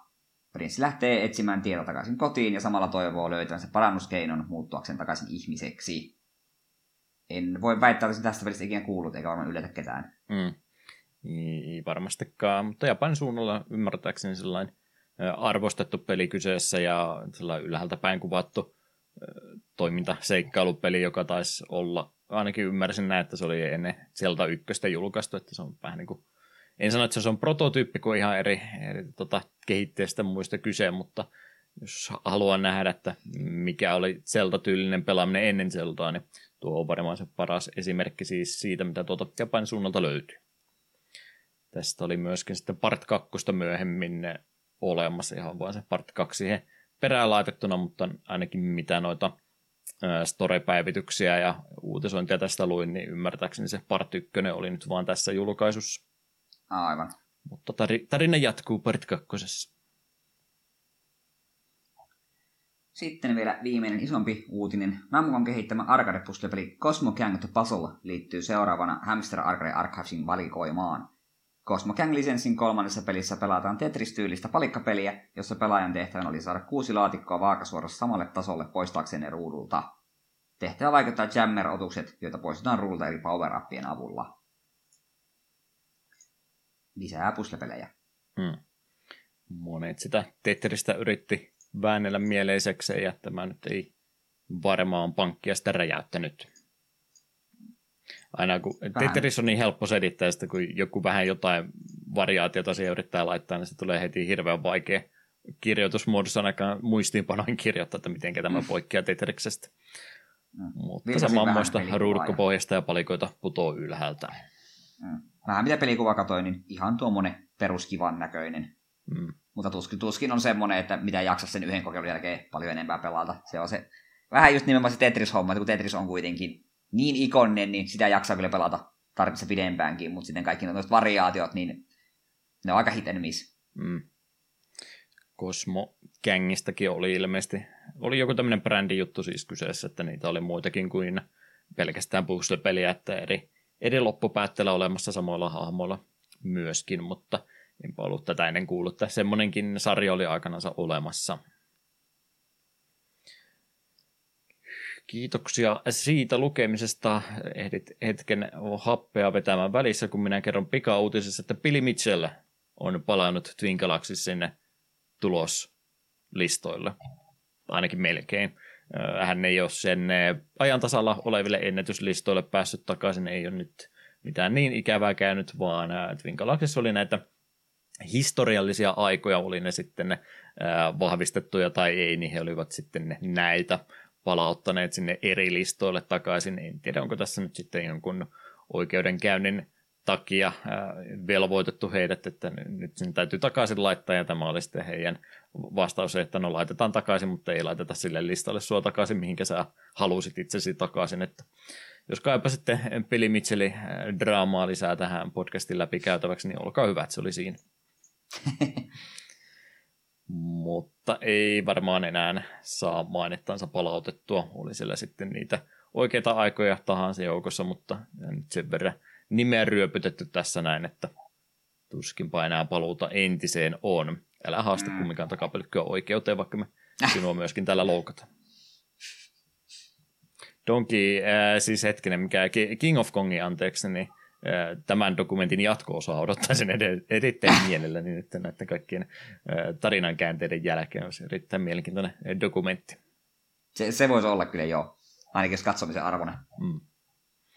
Mutta mukavempia asioita mieluumminkin ja mukavia asioita on ne, kun ihmiset kääntävät japaninkielisiä tai vaikkapa jonkin muunkin kielisiä pelejä meille tutulle kielelle ja nelin kappalein nostin niitä tällä kertaa esille ja kaikkea jännää sieltä löytyisi. Joo, ekana on Araikuma Rascal, eli Raccoon Rascal. GeForcen kehittämä pulmapeli Super Nintendolle vuodelta 1994, joka perustuu samannimiseen animaatiosarjaan. Peli sisältää kolme pelimoodia, Tetris Attack, Tetris Attack-tyylisen yksinpelin versus-moodin ja puzzle-kilpailun. En voi väittää, että tietäisin sekä ani- tai animesarjaa tai peliä, mutta jos se on Tetris Attack-mäistä peliä, niin sitten minulle kyllä kelpaisi. Tetris mm. Attack on paras puzzle-peli. Jos mun taas katsoa. Öö, Onko pesukarhu ja supikoira sama asia? Öö, mm, Pesu, pesukarhu eli supi. Ilmeisesti ne on sama asia. Mä oon aina pesukarhuna itse sen muistanut, mutta kaikki muut tuntuu minun ympärilläni puhuvan supi, äh, supikoirasta. Onko se, emme varmaan onko se ihan täsmälleen sama asia. Sinne päin ja. kumminkin. Ja sitten taas Japanissa vielä sekoittaa se, että kun on erikseen niin kuin nimenomaan tuo pesukarhu ja sitten tanuki. Hmm. Oli miten oli, niin tiesitkö, että äh, supi on äh, vieraslaji Japanissa ja sitä saa metsästää vapaasti?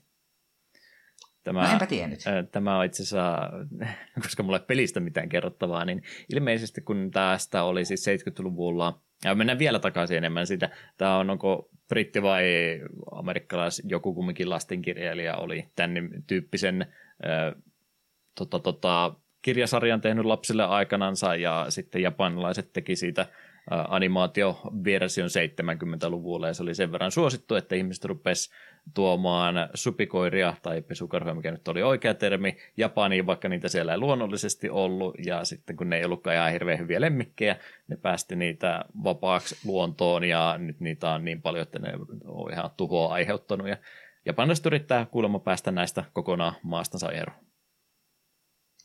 Ja kaikki Tulee on tämän, tämän animaatiosarjan syytä melkeinpä. Aivan. Tulee mieleen tämä Australia ja Jänikset. Mm. Se oli itse samanlainen menestystarina, kyllä kannatti. Tämmöistä joo, mutta rahaa, rahaa vähän tarvisi lisää, että he saisivat tämän kannan kuriin, mutta ilmeisesti eivät ole siinä onnistuneet.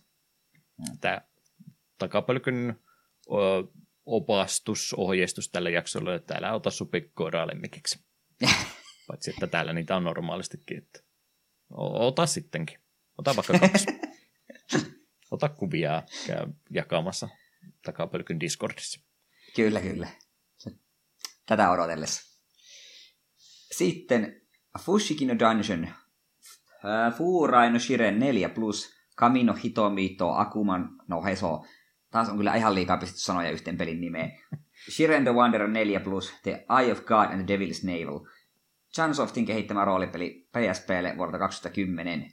Pelisarjan seitsemännessä osassa Shiren ja hänen puhuva Frettinsä Koppa Haks rikkoutuivat eteläiselle saarelle ja saaren asukkaat vangitsivat heidät luulten heitä demoniksi. Saaren asukas Kamina kuitenkin pelastaa heidät, mutta joutuu itse vangituksi teostaan. Todistaakseen viattomuutensa pari valjakko lähdetään hakemaan Jaguar's Eye-niminen esine, Löytääkseen sen pelaaja joutuu koluamaan läpi luolastoja, jotka muuttuvat joka peli kerralla. Neljä ja puoli vuotta kestäneen käännösprojektin osallistuivat Shark Snack, Arc Impulse, Godcrab, D, äh, DHRGR, Akavshi, Orisual ja Kelly. Hyviä ne kaikki termit sieltä tuli. Kyllä, kyllä. Ö, olen melko varma, että me ollaan Shiren the Wandereri jossain kohtaa tässä segmentissä mainittu. Mm, Ainakin nimi kuulostaa tutulta. Ollaan kyllä. Joku on ehkä suositellutkin, että voisi käsittely joskus ottaa. Mä mietin, että tämäkin on tämmöinen eh, lisenssi käytännössä tai idea, mitä on niin monia muotoa väännetty, käännetty, kun tämä oli mun mielestä tuota Dragon Questista alun perin, oli se Torneko-hahmo, niin se oli niin kuin ensimmäinen Mystery Dungeon-peli, ja sitten tota, he halusivat tätä omaa, omaa tota, omalla jutullansa tehdä, niin sitten tuli Shirenia ja sitten äijät oli Game Freakin vai kenenkä Pokemon Companyn kanssa taas näitä samassa hississä yhtä aikaa ja ehdotti, että tehdäänkö Pokemonista tämmöinen ja sitten tuli näitä Pokemon Mystery Dungeoneita ja itse asiassa sitä ennen tuli Chocobo Dungeoneita, että on, on joka eri muodossa ollut, että mikä se niistä sitten on paras vaihtoehto, onko se ihan ensimmäinen vai joku myöhempi sireeni, niin enpä tiedä. Hmm. Saman tyylisiä pelejä kumminkin kaikki, mutta varmasti jokaisessa omat vivahteensa. Voisipa tommosenkin tosiaan kyllä listalle laittaa joku päivä. Hmm. En kyseistä genreä ole hirveästi pelannut. Mulla DSL on se joku, joku Pokemon Mystery Dungeon ja en ihan hirveästi peliä tykännyt, se mulla kesken. Mm. Sitten ei sitä. Sitten Digital Devil Monogatari The Megami Tensei Digital Devil Story Reincarnation of the Goddess Telenetin kehittämä Dungeon Crawler-toimintapeli MSXlle vuodelta 87. Tämä julkaisu on ensimmäinen Megami Tensei peliadaptaatio, joka saapui markkinoille ennen kuin Atlus hyödynsi samaa lähdemateriaalia. Pelaaja seikkailee demonin maailmassa, jotka on jaettu eri maailmoihin. Ylhäältäpäin kuvatussa Gauntletin kaltaisessa pelissä edetään kerroskerrokselta eteenpäin miekan avustuksella. Käännöstiimissä Kaisaan, Cabrillo, MKCA, Leina, Kalindro, Z64 ja Karpak. Miekan, kyllä tuo. Miekan nimi oli Hinoka Kutsuchi, mutta mä ajattelin, että mä säästän sua ja en laita sitä tuossa okay. tuolla nimellä tuohon ylös. No niin, kiitos, kiitos tästä. Tämä on kyllä tämä Megami Tensei kanssa semmonen semmonen niin kuin kuoppa sitä, kun lähtee kaivamaan, että missä sitä koko pelisarja on saanut alkunsa, niin aika pitkä, pitkä matka pitää mennä. Mm. Joo, kyllä on Atlus, Atlus irrottanut lähdemateriaalista itsensä jo niin hyvin, että tuntuu suorastaan omituiselta nämä, mitkä lähdemateriaalissa enemmän uskollisia on sitten ollut. Mm. Mutta mitä tota, jossain Nyörlin videossa tainnut olla, olla tästäkin vähän videopätkää, että on useammalta eri ihmiseltä nähnyt videopätkää tästä näin, ja ei, ei kyllä kukaan näistä suositellut, että tähän se enempää kannattaisi pelata. Että kuriositeetti, että mitä on tällä lisenssillä ennen Atluksen juttuja tehty, mutta ei nyt mitenkään mielestä pelattavaa kenellekään enää tänä päivänä. Sitten tämän päivän viimeinen tässä osiossa, The Bard's Tale, Tales of the Unknown. Alun perin Apple 2 julkaistu roolipeliin Famicom-käännös vuodelta 90. Peli nähtiin myös virallisesti englannin kielellä NES-version myötä Pohjois-Amerikassa, mutta valitettavasti pelin koko oli pudotettu puoleen verrattuna Japanin versioon. Sen myötä pelin lähes jokaista osa-alueesta oli tehty leikkauksia niin graafisella kuin äänenlaadullisellakin puolella. Tämä käännös palauttaa leikatun peliin säilyttäen alkuperäisen käännöksen ja lisäten samantyylisen tekstiä palautettuihin kohtauksiin. Partseil on kanssa niinku semmoinen, että nimeen on törmännyt monta kertaa, mutta en ole sille ikinä sen enempää perehtynyt. Mm. Valitettavasti vähän ennen meidän aikaa alkuperäinen ollut, niin ei ole sitä, eh, sitä, sitä arvostusta sitten itse omaksunut, mitä vähän vanhemmat PC-puolen tai Apple-puolen pelaajat varsinkin tuohon aikaan saivat. On tuostakin mm. sitten ties monenmoista väännöstä käännöstä myöhemmin tullut, että tekosyitä nyt ei hirveästi ole, miksei ole jotain parsteiliä pelannut, mutta, mutta, mutta ei ole sille päälle vielä ainakaan päätynyt. En tiedä, toi olisi mielenkiintoista tietää, että ainut syy, miksi mä keksin sitten, minkä takia toi pelin rom, rommokoko on puolitettu, että onko tämä nyt oli joku kustannustehokas juttu ollut siinä, niin että varmasti kun on Nessilläkin kumminkin eri kokoisia pelikasetteja ollut, niin toki se jotain kuluja lisää, mutta kuinka paljon se on voinut sitten säästää, että ne on ruvennut leikkaamaan matskua pois, varsinkin kun nyt länsimaisesta pelistä alun perin puhutaan, niin miksi me ollaan länsimaissa sitten saatu siitä tämmöinen kavennettu versio, niin kuulostaa aika hylmöltä. Mm. Alusta tietysti NES niin ei välttämättä niin mielekäs kuin meillä sitten PC-osaamista enemmän löytyi. No ei sille, että kun Japanista ei olisi löytynyt, mutta että meillä oli sitten jo, se tuli vähän niin kuin kierrätyksen kautta tänne takaisin tämä versio, kun niistä versiosta puhutaan, niin olisiko se sitten ollut siinä, siinä joku syy, että annetaan meille joku vähän lapsiystävällisempi versio ja ei nyt ihan hirveästi viittittäisi sitä maksakaan. Tai tämmöistä siinä ehkä siis tapahtunut. Mutta, mutta tämmöistä kaikkia pääsisi nyt sitten englannin kielellä pelaamaan. Me emme ole pelanneet mitään niistä, vaan me olemme pelanneet Alan Wake-nimisen videopelin, josta seuraavaksi puhumme vähän lisää.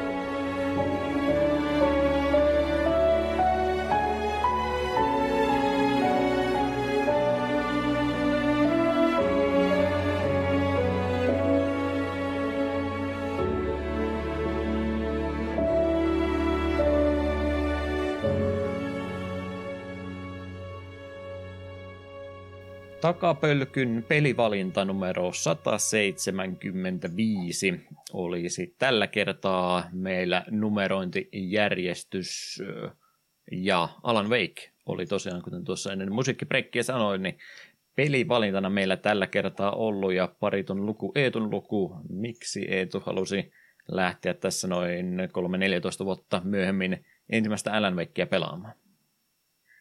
No kyllähän se syy oli ihan puhtaasti se, että tämä on kuitenkin niin kuin aika iso ja tunnettu Suomi-peli, ja jostain syystä en itse sitä ikinä ole aiemmin pelaillut, vaikka siellä listalla, tai minunkin Steam-kirjastossa ties kuinka monta vuotta jo odotellut, ja sitten tuosta meidän omissa suunnitelmissa, mitä jaksoa haluaisin tehdä, niin tämäkin nimi siellä jo aika alusta asti on roikkunut, ja nyt kun tuo kakkonen tuli tuossa viime vuoden loppupuolella, niin nyt se oli jotenkin niin kirkkaana mielessä, ehkä tämä nyt vihdoin viimein voisi tälle ykköselle antaa mahdollisuus ja katsoa, että onko tämä nyt sen kaiken höpötyksen arvoinen, mitä ihmiset on sanoneet. Tietoinen pelistä olit, mutta et ollut aikaisemmin hypännyt joukkoon mukaan. Jep. Itellä oli peliä pelattu. Tässä pitikin ottaa välikommentti. Teetu, mikä se takapelkö ajatus nyt oikein olikaan? Pitikö meidän pelata backlogista jotain pelejä, mitä mä en ole pelannut? Tuo Alan Wake, jonka mä olin jo pelannut aikaisemmin. Legend of Dragoonin mä oon pari kertaa pelannut myöskin aikaisemmin. Xenogearsia olin jo vähän aloitellut joskus, mitäs meillä ennen sitä oli, että pelaanko mä enää backlogista oikeasti mitään vai mitä, mitä tällä tapahtuu nyt tällä hetkellä?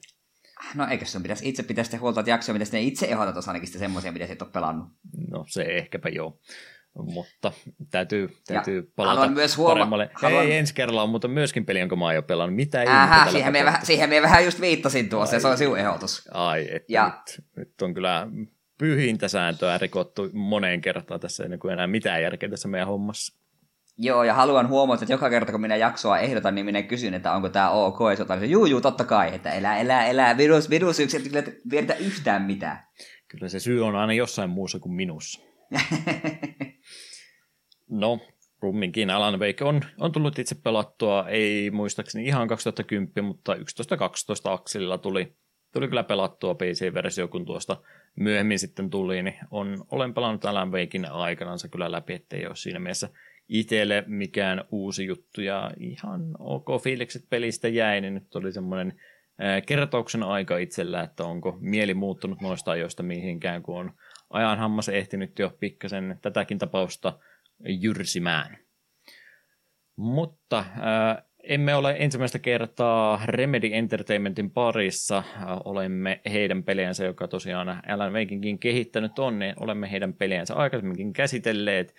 Kyseessä ovat jakso numero 60, pelasimme heidän ensimmäistä virallista peliänsä, olihan sellainen demoprojekteja ja muutakin taustalla, mutta eka kokonaista peliä Death Rallya, jaksossa 60 tosiaan, ja sitten 140 jaksossa käsittelemme Max Payneä, joka oli vähän niin kuin sille sitten jatko, mutta ei nyt ihan järjestykseen menty, kun meillä jäi Max Payne 2 välistä, mutta ollaan näköjään aika hyvin tutustuttu heidän tuotantonsa alkupään ja, tota, teoksiin. Deteralli taisi olla mun ehdotus, muistatko Max Payneä? Se on tietysti parillinen luku, että se viittasi siihen, että se olisi minun myöskin ollut, mutta muistatko, muistatko kummin päin? Onko nämä minun ehdotuksia ollut tähän mennessä? Ehkä, en ole varma. Täytyy luottaa Koska... siihen, kun parillisia kerran on, niin kai se on tuossa kohtaa jo ollut, ollut näin, että se on minun sitten ollut. Mm, no kun molemmat on kyllä semmoisia pelejä, että minäkin on niitä voinut ehdottaa, mutta en, en, en mene takuuseen. Vaihtuuko meillä jossain kohtaa numero, jos ei kai? On, jos pitkään mentiin pareittain ja jossain kohtaa tajettiin vähän kikkailua tehdä puolia toisi, että ei toi nyt ihan alusta loppuun asti tämä parillinen parito juttu on ollut, mutta aika pitkään kumminkin. Mm. Ei voi tietää, mutta kuitenkin. Mm. Olemme kuitenkin Remedin tuotanto jo aikaisemminkin ne teille kovasti kertoneet, sen takia ei niin perinpohjaisesti taas asioita en aio tässä käydä läpi, mutta kuten sanoin, niin semmoista demoskene-osaamista oli siellä pohjatyönä, mitä Remedin taustalta löytyi ennen kuin he sitten 95 vuonna perustivat tällä nimellä studionsa. Demoskenen puolelta lähdettiin sitä parasta ideaa e, e, kehittämään ja etsimään, että minkä semmoista peliä he haluaisivat lähteä tekemään ja sille voittajaksi valikoitui tämmöinen High Speed-niminen projekti, joka oli kilvan ajopeli. Sille kun lähdettiin julkaisijaa etsimään, niin Apogee oli se osapuoli, joka siitä innostui ja heidän aloitteesta tuohon peliprojektiin sitten lisättiin aseet ja siitä tämä alkuperäinen Death Rally sitten saatiin aikaiseksi. Tämän onnistuneen ensijulkaisun jälkeen Remedy aloitti sitten jälleen kerran useampia projekteja. Se tuntuu olevan heidän tyyli oikeastaan tänäänkin, kun katsoo, että mitä siellä työputkessa on, niin siellä on edelleenkin useampi peliprojekti yhtä aikaa käynnissä ja voi olla semmoisia, mitä meille ei julkisuuteen kerrotakaan, että jotkut sitten jääkin keskeeräiseksi. Mutta Remedin tyyli tuntuu olevan, että siellä on monta rautaa aina yhtä aikaa tulessa ja jotkut niistä sitten aina läpiäistekin päätyy. Kuultiimme sitten niistä julkisesti tai ei. Mutta mikä jatkokehitykseen tästä vaiheesta päätyi, niin oli projekti nimeltä Dark Justice, josta sitten tosiaan Max Payne-sarja sai alkunsa. Max Paynea nähtiin 2001 se ensimmäinen osa ja jatko-osa vuonna 2003, jonka jälkeen Rockstar Gamesin omistava Take-Two hankki tuon pelisarjan oikeudet itsellensä. Oli jo itse asiassa ennen kakkososaa sen tehnyt, mutta kolmonen oli sitten muulla porukalla tehty. Max Paynein jälkeen Remedy halusi lähteä kehittämään jotain ihan uutta ja ryhtyi ideoimaan sitten tuoretta peliideaa. Inspiraation lähteinä toimivat kauhukirjallisuus, Twin Peaks sekä Yhdysvaltojen pohjoisimmat osavaltiot, joiden pohjalta sitten tämänkertainen jakson aihe, eli Alan Wake, syntyi. Microsoft oli tätä kehitystä tukemassa. 2010 vuonna on tosiaan ensimmäinen Alan Wake julkaistu ja sille vähän lisää matskuakin sitten tulevina vuosina saatiin. Alan Wakein jälkeen Quantum Break 2016 toimintaa ja tarinaa kerrontaa yhdisteltiin peli- ja videon muodossa alun perin, kun jaksossa 60 on nämä muistiinpanot kirjoitettu, niin silloin oli vielä Control työn alla. Se tosiaan oli jo ennen Max Payne jaksoa julkaistu vuonna 2019. Yleisö tykkäsi. Myöskin Alan Wake 2 ollaan sitten sen jakson jälkeen saatu viime vuonna, eli vihdoin viimein 13 vuotta myöhemmin saatiin tälläkin pelille jatkoa. Ja olihan siellä sitten jotain muutakin Remedy-projekteista, Crossfire ja jotain tämmöistäkin välissä ollut, mutta ei niistä nyt mainintoja tällä kertaa enempiä. Mobiilipeliä tämmöistäkin juttua siellä siis taustalla löytyy. Ja kun näitä vanhoja muistinpanoja nyt päivitellään, niin tällä hetkellä vuonna 2024, kun jaksoa alkuvuodesta nauhoitetaan, niin kontrollin jatko-osa siellä olisi kuuleman mukaan tekeillä sekä myöskin projektinimet Condor sekä Kestrel, joista jälkimmäinen tunnettiin Vanguard työnimellä aikaisemmin. Eivät varmastikaan lopullisia nimejä ole, mitä nämä sitten ovat, niin niistä tietää vain Remedi tässä kohtaa. Mitenkä ei tulla Remedin kanssa, kun nyt se tietysti silmillä on, niin onko Remedille aina semmoinen tietynlainen katse ollut, että mitäs mitäs parasta mahdollista peliosaamista Suomesta löytyy, niin onko Remedin seuraamisia kuinka tarkkaan tullut seurattu? No silleen puolittain. Death Rallyhän nyt on edelleen heidän paras pelinsä, sitä nyt ei muuta yhtään mikään. Ja muistin Max Payne, senkin aika myöhään itse pelasivassa silloin tuossa jaksossa, kun se käsiteltiin, mutta olin kyllä kyseisestä pelistä aiemmin jo kiinnostunut, ja Max Payne 2 olin pleikkarilla aikoina, niin mättänyt ja kovasti tykännyt. Ja Alan Wakekin oli kyllä mulle itse tosi pitkä just se, että tämä peli kyllä kiinnostaa, haluaisin sen jossain kohtaa pelata. Ei vaan jostain tulla, tullut pelattua aiemmin. Se on jotenkin sille jännä, että tavallaan niiden pelit on minun kiinnostanut, mutta tosi harvoin niitä on päätynyt pelaamaan. Ja täytyy myöntää, että se Control oli tyyliin uusin heidän pelinsä, mitä sitten ensimmäisenä, tai ihan oikeasti silleen pelaamalla pelasin, ja se jätti mut vähän kylmäksi, ja sen jäljiltä olin vähän epäilevää, että onkohan tämä Remedyn tyyli sittenkään minun juttu. Mm.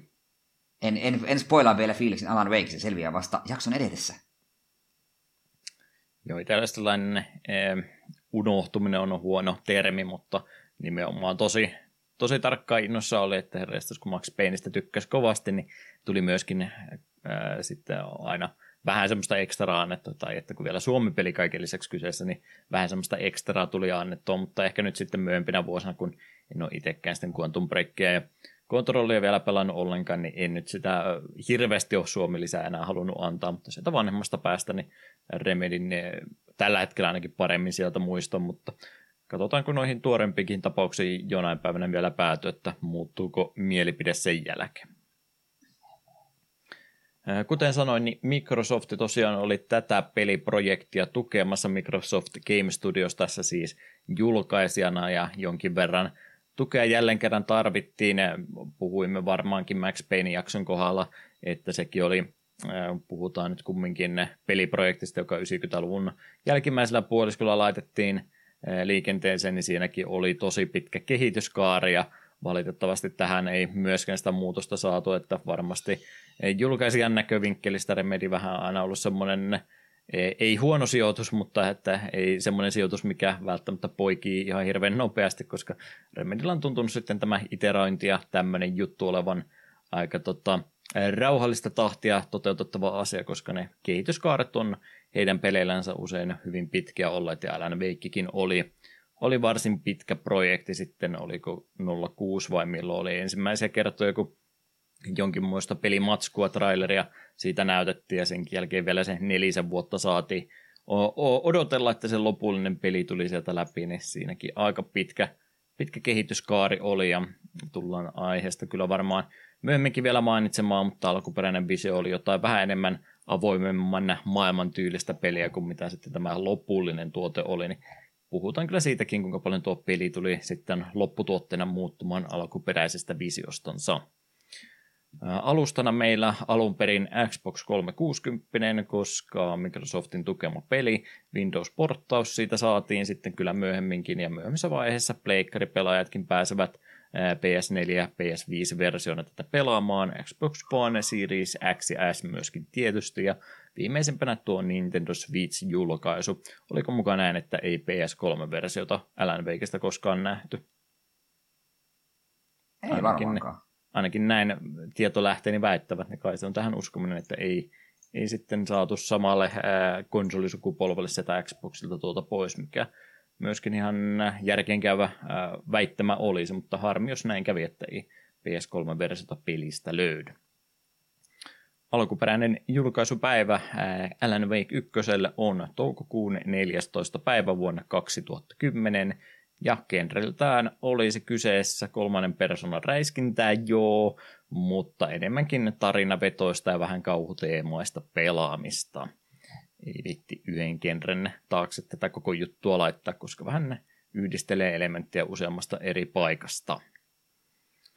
Tämmöisillä pohjatiedoilla Alan Wakeä käsittelemään ja sanoin, että tarinavetoisesta pelistä on kyse, niin varmaan tarinapuolesta meillä kaikki eniten kerrottavaa on. Minkämoisen pohjatyön Eetu on tehnyt, kuten Alan Wake konsanaan hän on kirjoittanut paperille – pitkät tarinat ja hän kertoo meille nyt pitkän kaavan mukaan siitä.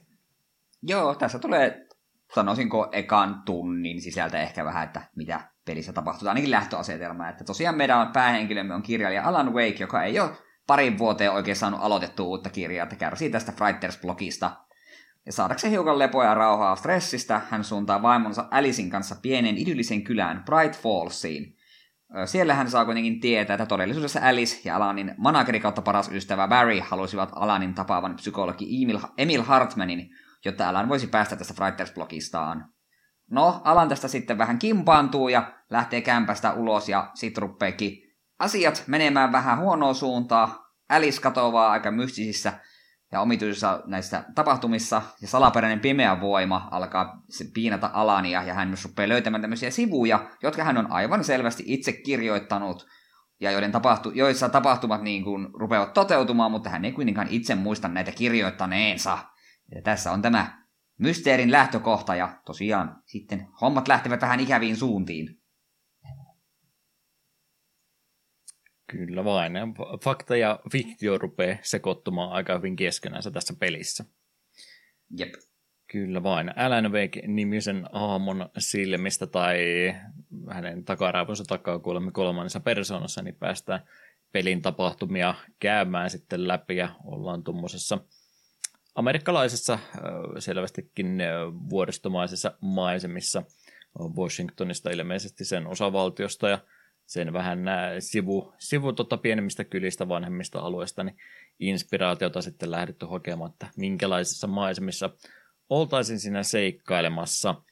Mutta, mutta mitä siinä kaikkea muuta pystyy läpikäymään, niin tosiaan päähammona tämä kirjoittaja Alan Wake meille kyseessä on, ja mulla on tässä vasta ihan juuri muutama sekunti tuli mieleen, kun mietin tuota tarinaa eteenpäin, niin Alan Wake ei ihan loppuviimein kovin syppisa hahmolle, tai ainakaan kovin tykättävä hahmo.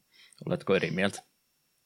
No en oikeastaan, että no sanotaanko näin, että Alanilla tosiaan, kun on tuo blokki niin on vähän hermot kireillä ja tälleensä, ja sitten tosiaan, kun vaimo siinä katoaa ja rupeaa kaiken maailman ikäviä asioita sitten tapahtumaan, niin on ehkä vähän kireenä käy, ja ei ehkä sen takia ilmaise itseään muille kauhean kivasti, ja on monia tilanteita, missä itse ajattelisin, että jos se hetkeksi nyt pysähtyisi se vähän aikaa niin kuin yrittäisi tätä asiaa selittää vähän fiksumalla tavalla, niin tästä voi, tämä voisi ehkä edetäkin johonkin suuntaan. Mm. Niin, mutta joo, ei, ei, me, me oli aina mielissä, niin kun Barry tuli ruutuun, koska vaikka Barry oli ärsyttävä, niin oli silti Barry heitti ihan hyvää läppää ja tälleen, niin enemmän olin Barryn puolella kuin Alanin monessa tilanteessa. Mm. Vaikka semmoinen aina ajattelee, että tämmöisessä tarinassa, jos meillä tota edustava agentti on, niin agentit tietysti vaan rahat meitä vie jo aina niitä ilkeitä hahmoja, mutta yllättäen agentti olikin se järjen ääni sitten tässä tilanteessa, että joo, ei, Alan ei ole paha ihminen, mutta tosiaan on vähän hankala, hankala käsi hänelle nyt pelattu, ehkä hän ei sitä hirveän optimaalisesti pelaa, että se on tietysti tarinan kuljetuksen kannalta parempi kuin on semmoinen hahmo, joka vähän impulsiivisesti reagoi vaan asioihin, mitä ympärissä tapahtuu, kuin sitten semmoinen järkeilevä hahmo, että ymmärrän, minkä takia näin käsikirjoitettu tämäkin peli on, mutta ei, ei se välttämättä mikään semmoinen symppishahmo ainakaan tässä ykkösosassa, niin älä itse ole. Kyllä vain. Alan Wake äh, nimenomaan tarinavetoisesta kokonaisuudesta olisi kyse, ja yksi mitenkä peliä on lähetty jäsentelemään on sillä, että tästä on semmoinen tietynlainen episodimainen peli tehty, joku tämmöinen Telltale tai muu olisi näitä vaikkapa yksittäisenä pienenä annospaloina julkaissut parin kuukauden välein toisestansa ja saatu sen kautta sitten tämä läpi, että tätä tämmöistä ää, chapterimaisuutta, niin Indie-puolella tämmöisissä tarinapeleissä käytettiin näihin aikoihinkin kyllä jo, mutta ei ole sillä tavalla tästä tehty, vaan että kaikki on siinä yhdessä ja samassa paketissa, mutta huomaa kumminkin, että semmoinen mm, tota, tota, rytmitys ja muu, niin kyllä se sieltä TV-puolta löytyy ja sieltä sitten varmaan nämä kaikki Twin Peaks ja nämä inspiraatiotkin myös ylös nousee, että semmoista TV-sarjamaisuutta ainakin minun mielestä tuosta pelistä kovasti löytyy. Joo, ja se on semmoinen asia, mistä minä en hirveästi tykkää peleissä, etenkin jos ne on julkaissut tälleen kerralla. Tuntuu jotenkin typerältä. Ei minun haittaa, että peli on niinku chapter-pohjainen, ei siinä mitään. Tulee chapter alkaa, chapter loppuu, mutta sitten kun se tulee melkein lopputekstimäisesti näkyy silleen vaan, end of chapter, ja sitten siitä tulee previously on Alan Wake, niin vähän mm. sille en, en minä tarvi kertausta edellisestä chapterista, kuin tämä olisi TV-ohjelma. Niin se, en tiedä, minusta se on vähän aina ollut omituista.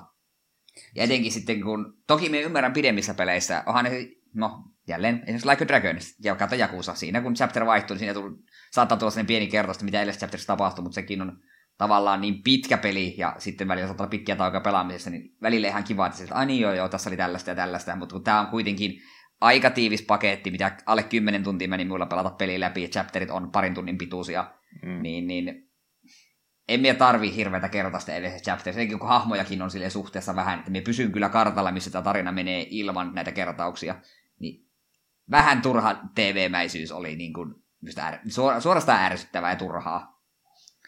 Mittaisessa pelissä, joo, jos varsinkin vähän nopeampaan, nopeampaan tahtiin se haluaa pelata, niin siinä mielessä yhtään mitään palvele. Sitten jos niitä taukoja niiden chapteritten välillä olisi enemmänkin tai muuten on halunnut rytmittää, niin kuin mä itse pelasin tota noin, että aina kun rupesi kappaleen, chapterin loppukappale soimaan siinä sitten, niin siinä kohtaa lopettelin sitä istuntoa siinä kohtaa, niin siinä se ei haittanut, että se uusi peli sessio sitten aina alkaa tuosta kertauspätkästä, vaikka se nyt sitten skippasinkin, mutta siihen kohtaan se sopii hyvin, mutta sitten kun se tulee enää kesken pelaamisen aina, aina tuommoinen kertaus, mitä just 15 minuuttia sitten tapahtui, niin siinä tapauksessa se ei ihan hirveästi mitään palvele semmoista tietynlaista uh, ennakointiakin tuo, kun on tieto siitä, että on tämmöistä chapterimäistä pohjaisuutta, niin kaikki on enemmän tai vähemmän samalla kaavalla tehty, että se tota, tota, täytyy tietysti johonkin isompaan juttuun aina päättyä, niin saman tyyppistä rakennetta sitten on pienempiin kuuteen osaan pilkottu. Ei se mitenkään haittaa, varsinkin kun kauhupelistä nyt sellainen kyse on, niin siinä semmoista samanlaista rytmitystä täytyy lähteä hakemaan, että se ei voi niin kuin koko ajan olla sitä kauhua, että siinä täytyy niitä vähän pienempiä suvantovaiheitakin olla. Mutta siinä mielessä niin kumminkin, että en mä tiedä tämän pelin jaksopohjaisuutta palveleeko se nyt ihan hirveästi mitään. Enemmän se ehkä kertoo siitä inspiraation lähteestä, että millä tavalla tämä, mihinkä suuntaan kallellaan tämä peli on ollut. Mm. Ja se tosiaan se Twin Peaks tietysti sieltä esille kovastikin nousee, ja toinen sitten kirjallisuuspuolella, niin ihan suoraan tuota Stephen Kingiäkin kyllä siellä sitten lainataan parissakin eri kohtaa, että lähdemateriaalia ja inspiraation lähteet, niin niitä ei tarvi tässä pelissä kovinkaan syvältä lähteä kaivamaan esille. Juu, ei. Tosin haluan tässä kohtaa ottaa tuon Twin Peaks esille, että mä olin vähän aluksi huolissani, että sitä nyt ei ihan liikaa lähde Twin Peaks-mäiseen systeemiin, koska no, Twin Peaks on oma uniikki juttunsa ja rehellisyyden nimissä, jos me haluan pelata peliä, mikä nojailee vähän liikaakin Twin Peaksiin, niin sitten me pelaan Deadly Premonitionia. Mm. Et se, se, oli no. tavallaan kiva, että siis kyllä tässä niin näkyy ne Twin Peaks vibat, mutta ne ei kuitenkaan paina silleen täysillä päälle joka paikassa. Mm. Vähän olin, kun se hemmetin lamppuleidi näkyi ekan kerran, oli vähän silleen, mm, vähän liian suoraa, mutta onneksi sitten ei, ei sen enempää tullut ihan yhtä eksentrisiä hahmoja ja outo, niin, ihan niin outoja juttuja ei tullut mitä Twin Peaksissa. Kyllä vaan. Mä menin sanoa, että vähän länsimaisempi versio Twin Peaksista, mutta onko se Twin Peaks oikeasti sitten niin erilainen kaikesta varsinkaan siihen aikaan julkaistusta, että kun se, se ei tunnu länsimaiselta jutulta ollenkaan, että kai se on sitten saatu vaan kai se on sitten ihan syystäkin sillä tavalla arvostettu niin erikoisena tapauksena, että ainoastaan mm. japanilaiset omalla omituisella Deadly Premonitionin kanssa pääsee lähellekään sitten. Mm. Kyllä vai.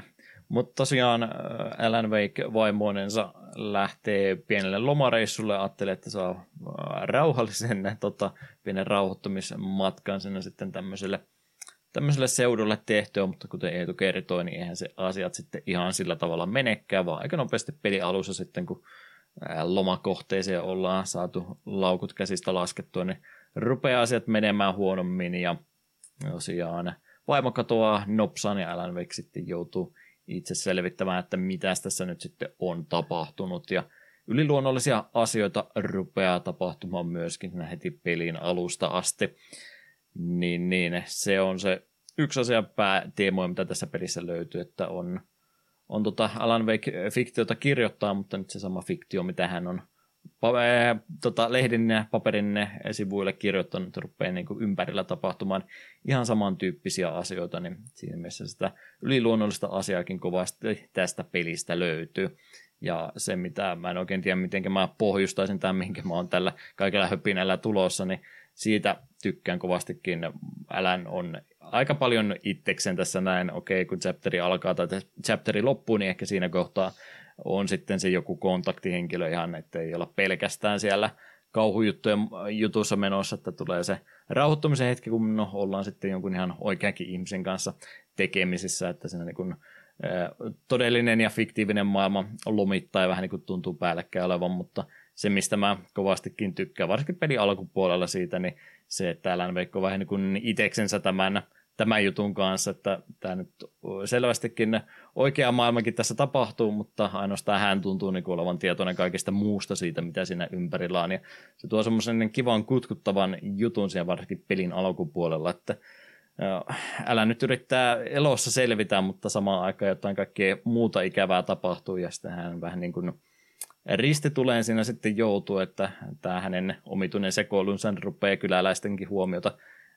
tuomaan puoleensa ja siinä kun itsellä tulee ainakin semmoinen kiusallinen olo, että tähän kaikkeen mä oon tässä nyt mennyt tekemään, että mä aika rohkeasti pistoolilla ja muulla ammuskelun menemään sinne ja tänne ja sitten kadonneita, kadonneiden ihmisten julisteita on seinillä ja muuta ja radiolähetyksessä ja muissakin puhutaan, että jotain omituista on tapahtunut, että Siinä tulee vähän niin kuin itsekin semmoinen syyllinen olo, että mä nyt yritän vaan selviytyä elossa, mutta tuntuu, että minäkin olen tässä jotain väärää tekemässä koko ajan. Mm. Joo, sitä ei ainakaan helpota sitä fiilistä se, että tämä eräs agentti, joka käy aika aggressiivisesti Alanin niskaan ja on sitä, että olet kyllä nyt jumalauta kussu ihan joka asian tässä kylässä, niin mm. se vähän vielä vahvistaa sitä fiilistä, että mitäs minä tarkalleen onkaan tällä tehnyt silloin, kun luulen tappavani jotain painajasolentoja, mutta mistä tässä onkaan kyse?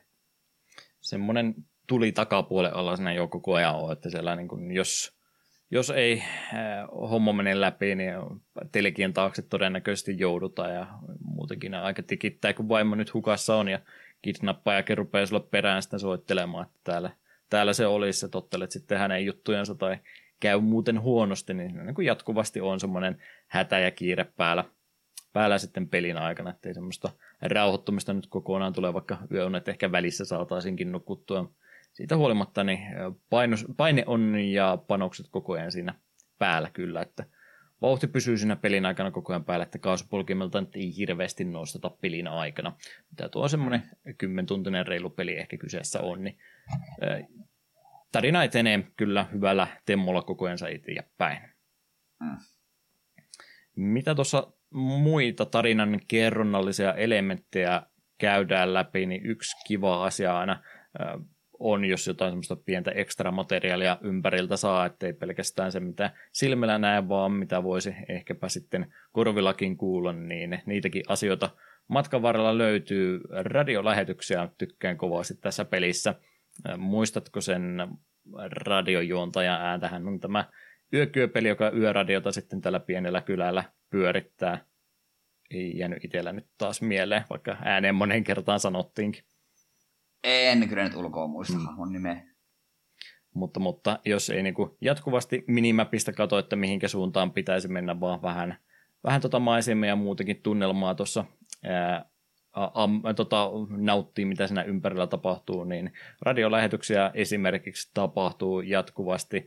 Me ei tietysti päästä sitä ihan koko lähetystä kuuntelemaan, mutta silloin tällöin, kun ilta on pimein ja ei oikein muita ristin siellä on näin, niin semmoinen pieni rauhoittava elementti on, kun vastaan sitten tulee joku tämmöinen radiotoistin jossain, jossain tota radiosoitin jossain kohtaa matkan varrella ja sen napsauttaa päälle, niin siellä sitten tuttu vanha mieshenkilö vähän rauhoittaa, että joo, kyllä siellä yli, yliluonnollista asiaa nyt kun itse olet nähnyt, mutta se tavallinen elämä siellä muualla jossain tapahtui. Semmoinen kiva rauhoittava ääni aina siellä silloin tällöin on ja kertoo vähän muutakin taustaa, vähän sitä kylää, ää, kylää ja kyläläisistä kertoo enemmän ja välillä saattaa sitten jotain, mitä sinäkin olet nähnyt, niin sitten rupeaa pikkuhiljaa muutkin kyläläiset olevan tietoisia siitä, mitä ympärillä tapahtuu. Niin mä tykkään aina kun tuossa noita radiolähetyksiä tuli vasta, niin kuuntelin joka ikäisen ja joka ikisen niistä ja hätsin mettikin siitä näköjään tuli.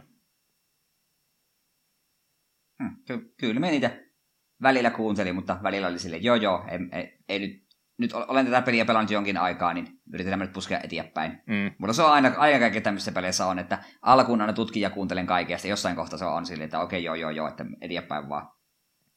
Se on, että se melkein monet pelit sitten menee nimenomaan siihen, että tulee jotain ääneen luettua tekstiä tai muuta sinne taustalla pyörimään, että ei halua pelaajan niin siihen paikoille pysäyttää, mutta tämmöinen asiat, kuten tuo seuraavakin juttu, niin se vaatii, että täytyy sitten hetkeksi aikaa jäädä rauhoittumaan siihen tilanteeseen, jäädä kuuntelemaan tai katsomaan, mitä siinä lisäjuttua, tarinaa ja muuta tyylijuttuja esille halutaan nostaa, josta se tyylijuttu enemmänkin taitaa löytyä näistä Night Springs-videoista. Silloin tällöin, kun pääset tänä pelissä etenemään, niin saattaa televisioruutukin siihen eteen tulla ja melkein aina kannattaa odottaa, että se joko automaattisesti tai meidän painalluksesta, niin sieltä myöskin jotain, jotain tulee tota, tota, verkkokalvoillemme piirtymään. Joskus tulee tämmöisiä Night Springs-tyylisiä videoita. Mä en tiedä, jotkut sanoivat, että tämä näkyy Twin Peaksia enemmänkin olisi. No, mm, en tiedä. Vähän tämmöistä camp-henkistä tota, Twin Peaks-mäistä tai muuta näitä tota, tota, kauhutarina-henkisiä juttuja. Niin tämmöisiä pieniä ehkä vähän tönkösti näyteltyjä ja äänitettyjä juttuja, mutta kumminkin Night Springs-lähetyksiä silloin tällöin telkkarista päästään myöskin katsomaan. Kova setti. Mm. Ei enempää kommentteja niistä. Ei, ne oli kanssa just silleen, että välillä vilkuilin, välillä annoi olla. Mm. Night Springs. Ja sitten myöhemmin tuossa lisäosassa hyödynnettiin vähän lisää, mutta siitä pikkasen mainintaa vielä myöhemmin. E, tuossa tulikin mieleen vielä siitä, että telkkarista myöskin välillä saattaa tulla tämmöisiä kohtia, että se yllättäen kun ohitse oot kävelemässä, niin hyppää se telkkariruutu päälle ja siinä sitten Alan Wake itse siellä ruudulla on jo nimenomaan sitten tuskailee tästä että nyt täytyy sitä kirjaa kirjoittaa, koska tämä nyt kidnappaja ainakin haluaisi sen uuden kirjan itsellensä ja muillakin tuntuu kiinnostusta hänen kirjoituksensa olevan, niin siellä tulee välillä sitten tämmöistä kolmannen persoonan näkövinkkeliä siitä, kun Alan Wake katsoo itse itsensä tuskaisena tässä kirjoitusprosessissa kirjasta, mitä hän ei ole mukamassa vielä kirjoittanutkaan, että tästäkin vähän semmoista yliluonnollista ilmiötä siis lisää. Mm. Isoin kerättävä asia, vai oliko siitä? haluaisin sen verran mainita, en spoilaa mitään, mutta sitten kun kaikki palastot rupeaa loksahtumaan paikalle, niin itse olin kyllä ihan sitä, aah, okei, okay, aika siistiä. Mm. Kannattaa siis sitä sivumatskuakin seurata. Se on melkein se pointti, minkä takia näitä asioita otan esille, että ei tätä mielellään aika paljon pelistä missaa, jos sä vain paikasta A paikkaan B menet mahdollisimman suoraan mm. viivaan, että kannattaa vähän sitä fiilistä siinä ympärilläkin tämän pelin parissa nauttia, niin nauttii tästä kokonaisuudesta paljon enemmän. Se isoin kerättävä asia, mitä tuosta pelistä löytyy, niin on sitten nämä lehden sivut, mitä on ripoteltu aika ahkerasti näiden kenttien varrelle. Ja tämä on nyt ilmeisesti siis se tarina, mitä Alan Wake mukamassa ei ole vielä kirjoittanut, vai ymmärsinkö väärin? Siis joo, kyllä. Tämä mm. on se, mikä tunnistaa että hei, tämä on kyllä minun tekstiä, mutta mitä ihmettä minä en ole tätä kirjoittanut. Mm. Tämä menee jo vähän aikajatkumotkin siinä sekaisin, mutta tämän kirjan äh, sivuja ja äh, pätkiä löytyy matkan varrella. Myöskin sitten aika iso satsi, oliko yli satakin kappaletta jopa tuossa pelissä, että ihan äh, reilut määrät tämmöistä lisää kerättävää on, jos haluaa lähteä kaikkia mahdollista keräämään. Osa nyt tulee sellainen aika luonnollisestikin siinä, jos piikkasen silmät auki edes on, niin aika paljon tulee kerättyä näin, mutta sitten kaiken kerääminen vaatii vähän tarkempaa paikkojen koluamista siitä paikkojen kolumisesta muusta vähän myöhemmin, mutta tämä oli sitten ehkä jo siinä kohtaa, kun pikkasen rupesi lisä, ää, liian paljon semmoista ekstra juttua olemaan, että mä en ainakaan kertaakaan pysähtynyt näitä lehden sivuja lukemaan siinä peliaikana. Äh, no joo, kyllä ne tuli silleen sen niin kuin lähinnä silmäiltyä, mutta eipä niitä sille luke- lukemaan jäänyt. Mm. Mitäs muuten, keräisitkö kaikki sata hemmetin kahvitermaria? En, en kyllä ihan kaikki, että sekin vielä siihen, jos kaikkea sataprosenttista pelaamista haluaisi harrastaa, niin sekin vielä kaiken päälle, niin joo, en, en kerännyt kaikki. Enkä mm, ostanut joo. uutta termostaattia myöskään sittarista, mitä Alan Wake 2 myötä tuli. Niin kyllä, ne on vaikeampi collectible ne aidot kuin tuossa pelissä, mutta joo, minä keräisin niitä kah- sitä mukaan, kun satuin näkemään, no poimitaan mukaan ja aikapelin loppumetreillä mulle tuli achievementti, että olet löytynyt 25 kappaletta, sitten mä olisin, että itse 100, että aika monta on mennyt ohi. Mm. ja en ottanut siitä kyllä stressiä. Niin, Mutta siinä joo. mielessä kyllä hyvä, kun tässä pelissähän on ihan chapter-valikko sitten, sitä mukaan kun chapterita päässyt läpi, niin jos haluat mennä, tajuat, että ah, tuolta chapterista muuten puuttu, jäi pari sivua unohtumaan, tai haluanpa niitä kahvi termareita lähteä keräilemään, niin voit mennä, ei tarvitse koko peli aloittaa alusta, vaan voit käydä ihan chapter kerralla niitä läpi. Mutta vain, mutta vain jos oikeasti, oikeasti haluat. En, en usko, että mitään hirveätä hyötyä tai iloa siitä saat, että ne kaikki termarit haet. Varmaan just achievementti saat siitä, että kaikki kerätty, mutta ei kai muuta. Mm. Ja Remedy ei lähetä sulle termaria kotiosoitteeseen, kun ne näkee, että oot achievementin saanut. Mm. Joo, niistä, niistä lehtien sivusta lähinnä vaan se, että nyt oli jo kaikki, mitä tuossa aikaisemmin mainittu, niin semmoista ää, pientä taukoa siitä peruspelaamisesta jo tulee niistä ihan tarpeeksi, niin en sitten halunnut noita sivuja lähteä vielä eriksensä avaamaan. Se, että tässä kohtaakin 2010 nämä audiologit ja muut, mitä Biosokista ja tämmöisestä eteenpäin jo hirveästi harrastettiin, niin ähky rupesi varmaan jo tässä kohtaakin olemaan, mutta tuo olisi ollut se kaikkein kivoa, jos se lehden kerättyen se olisi Alan Wake lukenut sen ääne, sen sivun sisällön, niin siitä olisin tykännyt kyllä kovasti, niin olisin voinut sinne sitten samalla kuunnella, kun pikkasen matkaa lähemmäksi kohti päämäärää, niin olisin liikkunut.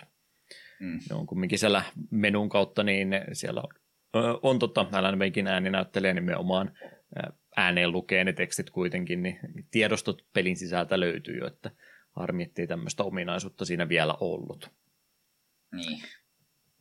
Siitä haluan vähän antaa kritiikkiä tavallaan, vaikka nyt ei loppujen minun hirveästi liikuta, että kun ei mulla ole tämmöisissä pelissä mitkä stressit ja pitää kaikki kerätä. Mutta kyllä minun vähän ärsyttää se, että jos haluat kaikki nämä sivut kerätä, niin sun pitäisi pelata peli uudelleen vaikeimmalla vaikeusasteella. Sillä erikseen on merkattu, että nämä sivut löytyy vain, jos pelaat Nightmare-vaikeusasteella, joka ei minun mielestä ollut edes auki, kun peli aloitti ekaan kerran. Hmm. Ei silleen minun liikuta, mutta jotenkin se vaan se ärsyttää. En minä voikaan löytää edes kaikki. Niin samalla se vei multa tavallaan intoa yrittää etsiä ne kaikki, mitkä on mahdollista.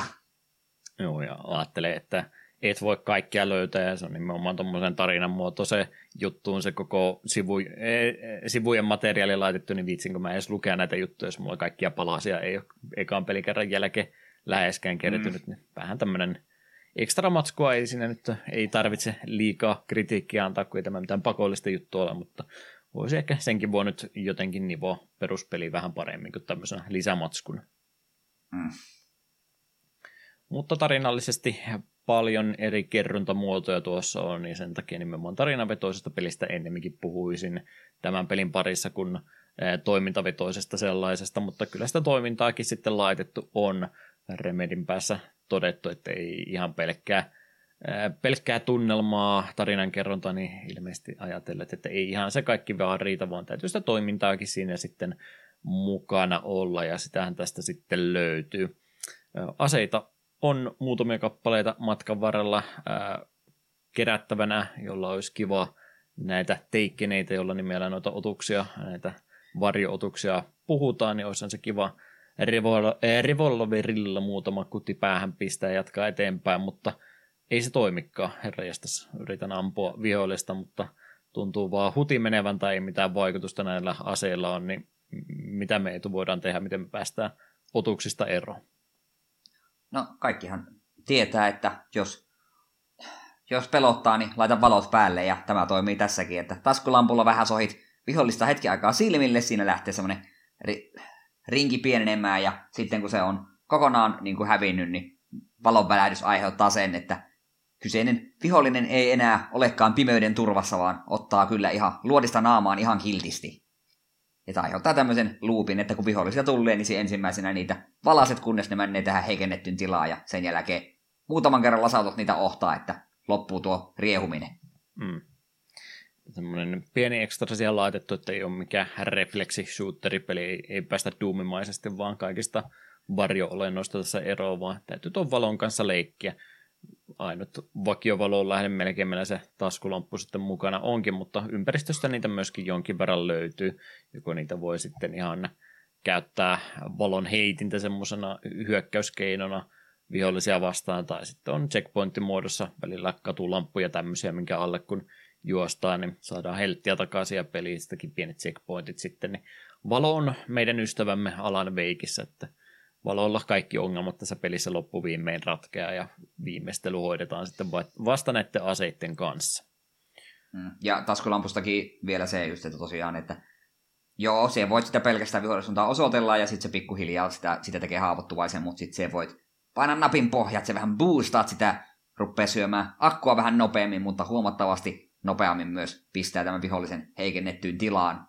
Ja tosiaan pattereitakin pitää kerätä, ettei virta lopu et se, et silti ikinä voi olla täysin ilman valoa, koska vaikka sulla patteri, jos sulla vaikka viimeinenkin patteri läht, loppuu, niin sitten se pikkuhiljaa niin rechargeaa, ja tällä tavalla se myös pystyt sitten kikkailemaan, että jos et ikinä käytä patteria loppuun asti, vaan just ennen kuin se loppuu, niin pääset napin pohjasta, niin sitten se rupeaa taas rechargeaamaan, ja tällä tavalla pystyt säännöstämään sun patterin kulutusta, ja tämän kun minä opin, niin mulla ei ollut enää ikinä pulaa pattereista, mulla ei ikinä mennyt pattereiden määrä alle 10 loppupelin aikana. Mm kommenttina tähän näin, että tämän jakson on sponsoro, äh, sponsoroinut Energizer paristojen valmistaja. Energizer tuhoaa kaikki varho, varjootukset, kannattaa ostaa hyvää settiä, paitsi että kun sä yrität puustata lampua, niin ne paristot ei kestä montaa sekuntia, että ehkä se pitää jotain muuta patteria sittenkin hommat. Mm, totta. Oliko Duracell sittenkin parempi? No joo, jotain, jotain diiliä oli tehty Energizerin kanssa, koska näitä pattereita tästä pelistä pelkästään se löytyy. Sen muista, onko sitten myöhemmissä julkaisussa remasterissa oli varmaan jo viimeistään hankkiuduttu tästä jutusta eroon, mutta pientä sponsorisopimusta siellä taustalla myöskin oli. Mm. No, jos tämä meininki on nimenomaan tätä näin, että tunnelma pohjista, mutta välillä sitä toimintaakin tulee, niin oliko nimenomaan sitten semmoinen fiilis, että se toiminta oli semmoinen kiva lisämauste, mitä siihen peliin toi, vai mikä fiilis tästä pelin toimintapuolesta jäi sinulle? Valitettavasti tämän pelin toiminta on tämän pelin heikoin anti. Ja joo, jos tässä pelissä ei olisi toimintaa, niin tämä olisi varsin yksitoikkoinen, mutta se aina, aina vähän oli semmoista, etenkin jos tuli pitkiä toimintakohtauksia putkeen tai monta, monta niin kuin teräkkää, niin kyllä se aina vähän oli silleen, että äh, voisiko tämä loppua, koska etenkin peli alkupuolella sulla on vähän se ongelma, kun sulla on pelkästään se taskulamppu, ehkä yksi, kaksi flareja ja sitten sulla on revolveri. Niin se toiminta on tosi yksitoikkoista. Osoittele sillä lampulla, lasauta vihollisia päähän ja sitten siinä alussa myös on vähän jopa semmoista ongelmaa, että peli ei hirvittävän paljon se resursseja anna. kuitenkin tarpeeksi selviät joka tilanteesta, mutta hirveästi et voi ruveta rällästämään. Mutta sitten vaikka peli edessä siinä avautuu enemmän, on pari erilaista haulikkoa. Ja hunting rifle, mitä en koskaan käyttänyt, aina, aina pumppuhaulikko, se oli aina, se, oli, se revolveri oli mun way to go aseet. Hmm. Ja sitten tulee tosiaan Flareganin saat jossain kohtaa aina välille ja sitten saat näitä flashbang-granaatteja, niin sitten sulla on vähän enemmän työkaluja, millä työskenneltä vihollisten kanssa, mutta se peruskompatti on silti tosi yksitoikkosta. Ja vihollis niin variaatio on pientä. Pääsääntöisesti sulla vastaan tulee näitä hemmetin metsureita, mitkä aika pirun tarkasti niitä kirveitä heittää jo pitkän matkan päästä. Sitten tulee näitä vähän tukevampia kavereita, ketkä osaa kädellä vähän suojata kasvoja, että voivat jatkaa liikkumista sinun kohti, vaikka taskulampulla osoittelet, sitten tekee semmoisia rush-hyökkäyksiä, sitten muutama moottorisahamies pelin loppupuolella, ja sitten muutama näitä pirun nopeita kavereita, mitkä vaan käytännössä juoksee ympyrän sun ympärille, ja ei ikinä hyökkää sun kimppuun, paitsi sitten kun sä lopetat niiden jahtaamisen. Sitten kun se et enää yritäkään osua niitä taskulampuun, niin sitten ne yrittää sniikkailla jostain sun perään. Nämäkin oli alkuun kuumottavia, mutta sitten kun oppi sen, että niin kauan kun se taskulampun välillä yrität niitä vihollisia ja etsii, ne ei tule ikinä sun iholle. Ne vaan jatkaa sitä juoksua niin pitkään, kunnes se lopulta saat ne stunnattu ja sitten ammut ne alas. Eli että pelin kompatti on ehdottomasti pelin heikointa antia, että sitä olisi voinut varmasti jotenkin monipuolistaa, mutta se on tällaisenään niin aika yksitoikkosta. Että minulla oli kaikki hauskin tämän pelin kanssa niin kuin, tuo kompatin kannalta oliko se vitos chapteri, missä sulla on sekä Barry että tämä sheriffi sun mukana pitkän matkaa. Sitten siinä oli jopa, sit, sit, sit se oli niin mukavasti soljuva, kun minä osoittelin vaan taskulampulla ja annoin niitä ampua kaikki.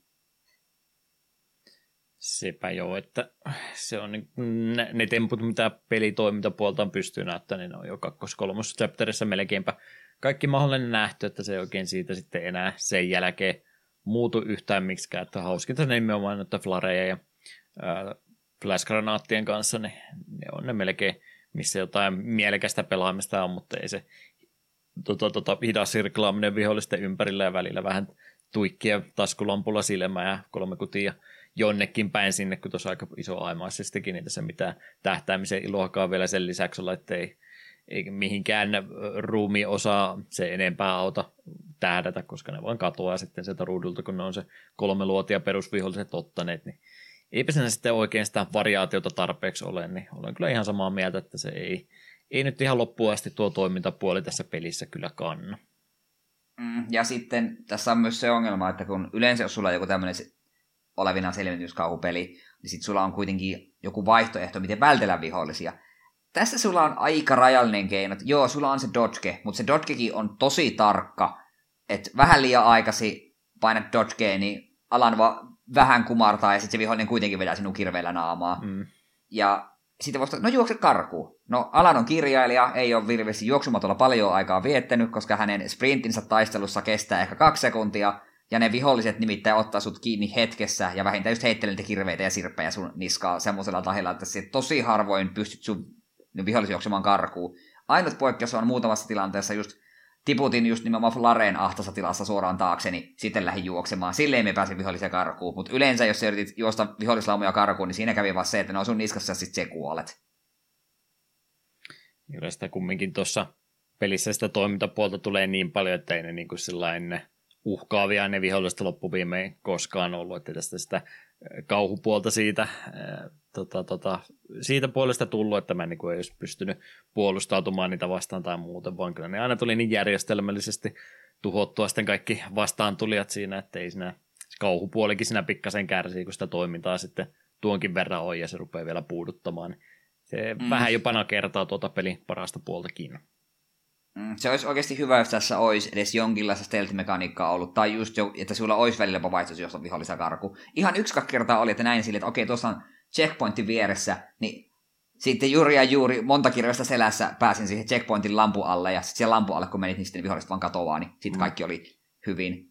Ja sen minä haluan sanoa, että loppujen lopuksi vihollisen tekoälyä, sitä minä haluan vähän kehua, että ne ei pelkästään sokkona tule niinku suoraan e- edestä. Joo, välillä peli kyllä tekee sitä, että se ikävästi spoonaa vihollisuus selän taakse, että voivat tietää, mutta välillä me huomasin, että ne oikeasti, ne viholliset yrittää sirklata jopa niinku siun niinku selustaan. Ja välillä ne onnistukin, onnistukin siinä. Siitä niinku vähän kehuja, että nämä viholliset ei täysin aivottomia idiotteja ole, että vaan ne jopa vähän yrittää. Siinä oli vasta se huono puoli, koska sulla itselläs on niin vähän niin kuin tällaisia combat maneuvereja, lukua tätä pientä dodgea, niin se oli, aiheutti välillä ärtymystä, että no, mistä hemmetissä sinäkin nyt taas sinne kiersit. Joo, ja sitten kun joku kive murikka siihen väliin sattuu osumaan, niin välillä tuli semmoinen stun lokkaantumisefekti, että mä päässyt enää karkuunkaan ollenkaan, kun mä vaan kompuroin, kun ne kaikki pörresi siinä mun ympärillä sitten jo. Mm.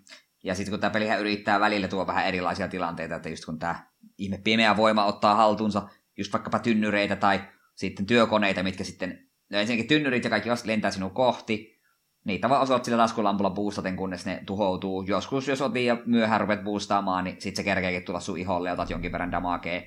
Hiukan ärsyttävää, mutta yleensä kerkesit regeneroida helttiä ennen kuin seuraava tulee. Ja sitten kun muutama, kun oli just näitä tämmöisiä kaikenlaisia puimureita ja muita raskasta kalustoa rupeaa sun päälle tulemaan, niin niitä yleensä pystyt rupeamaan taskulampulla osoittelemaan jo sen verran kaukaa. Että sit se oli vaan sitä, että osoittelet sitä, nyt se alkaa olla iholla, juokset äkkiä karkuu, sitten taas osoittelet sitä taskulampulla, kun se tuhoutuu. Ja ihan loppupuolella taisi olla just tää, olikas just joku puimuri tai joku tämmöinen, niin se ei jumiin johonkin aitaan tai mm. johonkin, niin se ei päässyt mun kimppuun. Mä osoittelin sitä taskulampulla joku minuutin ajan, ja se oli se, yes, eeppinen pomotappelu voitettu. Joo, ei pomotappelut tässä nyt ehkä ihan niin hienoja set ollut kuin mitä Media olisi toivonut, mutta vaihtelua sentään, niin yrityksestä peukku. Mm. Ja silloin tällöin myös ei liity toimintaan, mutta tulee pientä tasoloikka, tasoloikkaamista ja se olisin selvinnyt ilmankin. Aina täytyy vähän tasoloikkaa yrittää pelin laittaa, mihinkä se ei välttämättä kuuluisikaan. Mm. Tuo tota, sanoit, että vai kuvittelinko vain sanomani, no aloitetaan tämä lause jollain ihan muulla tavalla. Siinä tosiaan jonkin verran mitä aseita on, niin niissäkin rajalliset panokset ja tämmöiset on, että flareja ja näitäkään ei ihan loputtomiin siinä sitten löydy, löydy ollenkaan, ja se nyt on yksi semmoinen keino, miten kauhuteemaiset pelit yrittää vähän sitä tunnelmaa kautta painostusta saada lisää, että on rajalliset resurssit olemassa, että kannattaa vähän miettiä, mitenkä niitä siinä matkan varrella käyttää, niin tuliko Alan Wakein kanssa koskaan semmoista oloa, että olen tuulannut asioita nyt liian paljon ja tein itselleni tästä pelistä vähän turhaa hankala. Öö, no ihan niin kuin alkupuolella, tulin kakkoschapterin aikana just oli vähän semmoinen tilanne, että ei mulla ole vähän revolveripanoksia ja muutama patteri, että minkä häntä tässä, mutta sitten peli ei siinä kohtaa heittänytkään hirveästi vihollisia niskaa ja mitä pidemmälle peli eteni, niin sitä enemmän musta tuntuu, että mulla on koko ajan jotain resursseja. Että jos, okei, okay, mulla on nyt ehkä alkaa hirveän monta flareja tällä hetkellä, mutta mulla on haulikon panokset täynnä ja tälleisen, niin ei ollut hirveä ongelma. Ja se on tässä pelissä koska tämä on chapter-pohjainen peli ja se pystyt valikon kautta menemään mihin tässä chapteriin, niin on ihan loogista siinä mielessä kyllä, että chaptereiden välissä sinun resurssit niin kuin, vähän niin kuin nollaantuu ja peli aina joka chapterin alussa heittää, no okei, nyt tässä ota taskulamppuja, ota, ota revolveria, haulikkoa, tas, taskun pohjalle vähän panoksia. Käy järkeen, mutta sitten kun tätä peliä pelaa silleen niin kuin, niin kuin tavallaan niin kuin putkeen, niin sitten jossain kohtaa, kun se aina huomasi, että hei, ihan sama, että me viime chapterissa yritin säästellä mun flareja, kun ne kuitenkin hävisi tässä välissä, niin se aiheutti ainakin myös sitten sen, että me käytin niitä aika rohkeasti. Ja siinä kohtaa, kun peli heittää sulle hirveästi flashbang-granaattia, niin sitten se seuraavat välikohtaksi meni että heitetään pari flashbangia jostain kaikki, ja mennään, mennään vaan eteenpäin. Niin kun tässä ei ollut sellaista varsinaista tarvetta säästellä sun resursseja, kun sä tiesit, että jokuhan meitä chapteri vaan menee loppuun, niin mulla on, se on ihan sama, että minkä verran mulla on. Vaikka mulla se voi olla se yksi panos, niin jos on chapter menee läpi, niin chapter menee läpi. Sitten mulla on taas uudet, uudet kamat. Mm-hmm toi on vaan kun noin viholliset, se on just se vakion määrä, mitä ne luoteja ottaa vastaan, niin siinä on no, vähän kehittäjänkin puolesta turhaa helppoa olla laskea, että kuinka paljon niitä panoksia kannattaa olla. Hirveästi, että todennäköisesti tuhuti laukauksia ampumaan, niin se nyt voi, voi aika tarkkaan ripotella justiin sen tarvittavan määrän noita asioita, niin sekin vähän huomaa, että ikinä ei niin kuiville mennyt resurssien puolesta, että mitään ongelmiakaan olisi tullut, ja sitten kun monet pomotaistelut on kuitenkin tehty semmoisiksi, että siinä ei, ei voi karkuun seuraavalle checkpointille juosta, vaan se täytyy päihittää se pomovastus ja sitten jotta peliä ei softlokkaisi, koska tässähän ei mitään meleilyöntiä, mitään tämmöistä. Sitten kun panokset loppuu kesken, niin ei voi tehdä enää mitään, niin tämä on sitten korjattu sillä, että no nyt mä säästelin koko chapterin resursseja oikein loppuun asti ja ajattelin, että tästä jotain hyötyä. Ja aha, siinä olikin pomotaistelussa tämmöinen hirmuinen arkkurevolverin revolverin panoksia tässä näin, että ihan suottamaan tässä yrittänyt säännöstellä näitä resursseja, niin kun tuosta nyt saa sitten täyteen ihan niin mielimäärin kuin haluan, että voin ammuskella niitä kaljatölkkiäkin, mitä jossain aidan syrjällä välillä saattaa nähdä, että suotta säästelin. Mm, ja sitten se on vähän liian ilmiselvää silleen, että okei, tuossa oli äsken toimintakohta, että on checkpointti, ja okei, tuossa on neljä flashbang-granaattia ja muutama flare. Kohta varmaan tulee joku semmoinen vaihe, missä vihollisia tulee ihan hirveästi. Ja mm. sitten, koska se peli antaa sulle niitä resursseja semmoisella kädellä, niin, ja sitten osaat siihen varautua, niin ne on aika helppoja. Mutta mun on kyllä pakko kehua. Tässä pelissä on muutama tämmöinen puolustuskohtaus, missä sun pitää vaan selvitä tietyn aikaa, että vihollisessa spoonaa tietty määrä ja suojella kaveria, niin myös tämä koko pelin paras toimintakohtaus, onkohan nelos vai vitos chapterissa, olet täällä eräällä farmilla ja siellä tässä heavy metalli tuolla, tuolla keikan areenalla ja siellä musiikki pauhaa ja valoheittimet öö, niin kuin räpsyy ja siellä heittelet flashbangeja ja kaikkea tällaista Barrin kanssa, niin se oli pelin paras niin kuin, toimintakohtaus. Siinä oli asennetta ja meininkiä. Mm. Ylipäätään se farmi oli hieno paikka ja nämä, nämä kaksi he, vanhan metallibändin herrasmiesten olivat hienoja tyyppejä. Loreillisesti tärkeitä hahmoja. Kyllä. Kyllä vain. No, tuossa nyt ollaan noita elementtejä muita yhdistelty, ja olemme sitä puhunut, että kauhuvetoinen pelikin pitäisi olla, kun se teemaltaan tommonen on, mutta oliko Eeto kuinka, pelottiko pahasti? Tuliko uni tätä pelattua enää ollenkaan? No siis tämä tunnelma tässä pelissä on hyvä, se öinen metsä ja sumu näyttää hyvältä ja tälleen, mutta ei tämä ainakaan tällä iällä niin kyllä hirveästi pelottanut. Että niin kuin silleen, tämä oli vähän niin kuin kiva kauhutarina, mutta tässä ei vaan ollut sitä, mikä niin kuin sinun pelottelisi. Mm.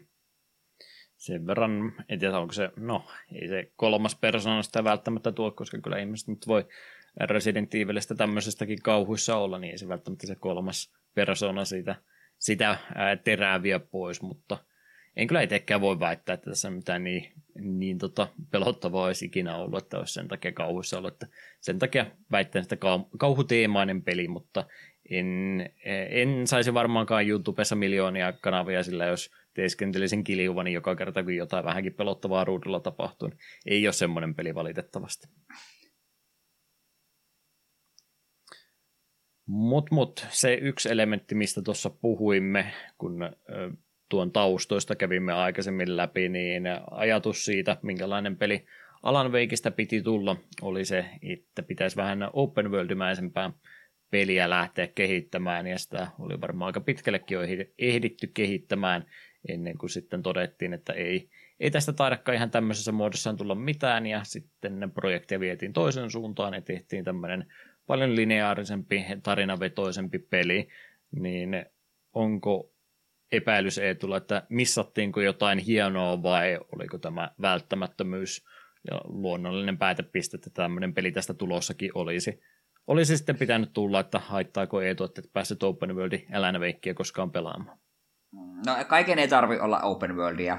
Se on, ehkä tuohon aikaan on tietysti ollut unelmana, että halutaan sitä Open Worldia, mutta nykyään lähes kaikki pelit on Open Worldia, niin ei minua yhtään haittaa tämmöinen sorvimpisempi tapaus. Mutta jos tämä olisi ollut Open World, niin se kyllä sitten olisi vaatinut aika paljon viilauksista. Olisi varmaan pitänyt olla joko, joko joku fast travel-systeemi tai jotain tällaista. Ja sitten pitäisi tuo koko resurssihomma ja chapter pohjaskin pitäisi pohtia uudelleen. Koska jos sulla olisi open world, niin sitten sulla olisi... Ei, ei niin kuin tuo resurssihomma ei toimi samalla tavalla ja. Niin väittäisin myös, että tämä open world, että se tulisi turhaa, turhia pitkiä siirtymiä, josta muuten itse asiassa pääsee yhden pelin typeä huonompiin puoliin. Pelin viimeinen chapteri, missä suurin osa on vaan, että sä yrität mennä paikasta A paikkaan B. Välillä ajat autolla, välillä mä kävellen. Oli tosi antiklimaattinen se viimeinen chapteri. Hmm. Ei maistunut. Ei, ei se oli tosi väh. Ja ylipäätään oikeastaan menee vähän taas sivusuun, mutta taas ohi aiheen, mutta tuo, tuo kerkesin peli aikana vähän kyllästyä siihen metsään. On se hienon näköinen alku ja tälleensä, mutta ja kyllä vaikka tulee vähän tulee variaatiota, on hylätty ja tämmöisiä tehtaita ja kaikkea tällaista, niin parin ekan chapterin aikana, niin kyllä se öinen metsä tuli aika nähdyksi. Joo, ja kun ei siinä oikein sitten mitään muuta nähtävääkään matkan varrella ollut, että välillä oikein tarkoituksella yritti rikkoa sitä, että ei mennä tuota, äh, vähän tallattua polkua, mihinkä äh, kehittäjät on yrittänyt saada sitä katsetta kohdistumaan, että menepä sitä pitkin eteenpäin, niin välillä tuli että no enpä se menekään, vaan käänny tuosta 90 astetta toiseen suuntaan, ja yleensä se seinä tai joku muu este tuli hyvinkin nopeasti vastaan, että ei tuossa nyt sillä sen enempää polulta kannata lähteä poikkeamaan. Poikkeuksena tietysti on sitten nämä tota, tota, hohtomaalilla maalatut paikat, että välillä kun valokeilla saattaa osua johonkin paikkaan, missä joku on merkannut semmoisella hohtavalla keltaisella maalla, mikä näkyy vain siinä valoissa, niin siellä sitten saattaa jotain, jotain pientä ekstraa olla sulle piilotettuna, vähän lisää panoksia ja muita hyödykkeitä, niin se nyt on korkeintansa, mutta sekin on ne ainoat poikkeukset, että niiden ulkopuolella ei kyllä hirveästi muuta nähtävää tuossa pelillä ole. Mm. Niin juurikin just se, että kun Tämä aiheuttaa just, just sen, että kun jos siellä on jossain vihollisambush, niin sun on pakko mennä se vihollisambush, niin et voi mitenkään kiertää sitä tai miettiä sun lähestymistapaa, kun se on vaan pää, pää kohti seinää ja sillä tavalla mennään. Ja kun pelissähän ei ole mitään mappia, sulla on pieni minimappi, jossa näyttää se pisteet, minne päin sun pitää mennä. Ja se aika pitkälti piti koko ajan kartalla, että mihin sun, mihin sun pitää mennä. Et ei niinku hirve, hirveästi ei niinku inspiroinut tämä peli niinku hirveästi tutkimaan. Ja muutamat tosiaan ne arkut kävin kautta, että okei, tuolla näyttää nuoli tuonne, niin siellä on arkku varmaan, missä on pari, pari flaria tai vastaavaa. No se ihan mielenkiintoinen ajatus kumminkin oli, jos ajattelet, että taisi, äh, olisikin semmoinen peli, missä sä niin kun et menisi sitä valmista reittiä pitkin koko ajan, vaan sun pitäisi vaikkapa niiden tota, tota käsikirjoituksen palasten pohjalta, niin niitä etsiä vaikka matkan varrella ja niitä lukemalla, niin rupeat saamaan vinkkejä, että mitä sun kannattaisi tehdä, niin kyllä ne niin voisi toimia se konsepti, mutta se olisi hyvin erinäköinen peli kyllä tähän verrattuna sitten, että se olisi mm. aika, aika paljon joutunut työtä sen eteen tekemään, että se konsepti olisi loppuun asti mennyt. Ehkä se tänä päivänä voisi onnistua parempi, kun meillä on vähän työkalut noiden open worldien kanssa paremmat varmastikin on ja heillä on omaa pelimoottoriakin vähän paremmin hallussa tämä eltä, niin kyllä semmoinen Alan Wake-peli voisi toimia, mutta hyvin mm. erinäköisestä pelistä olisi kyse.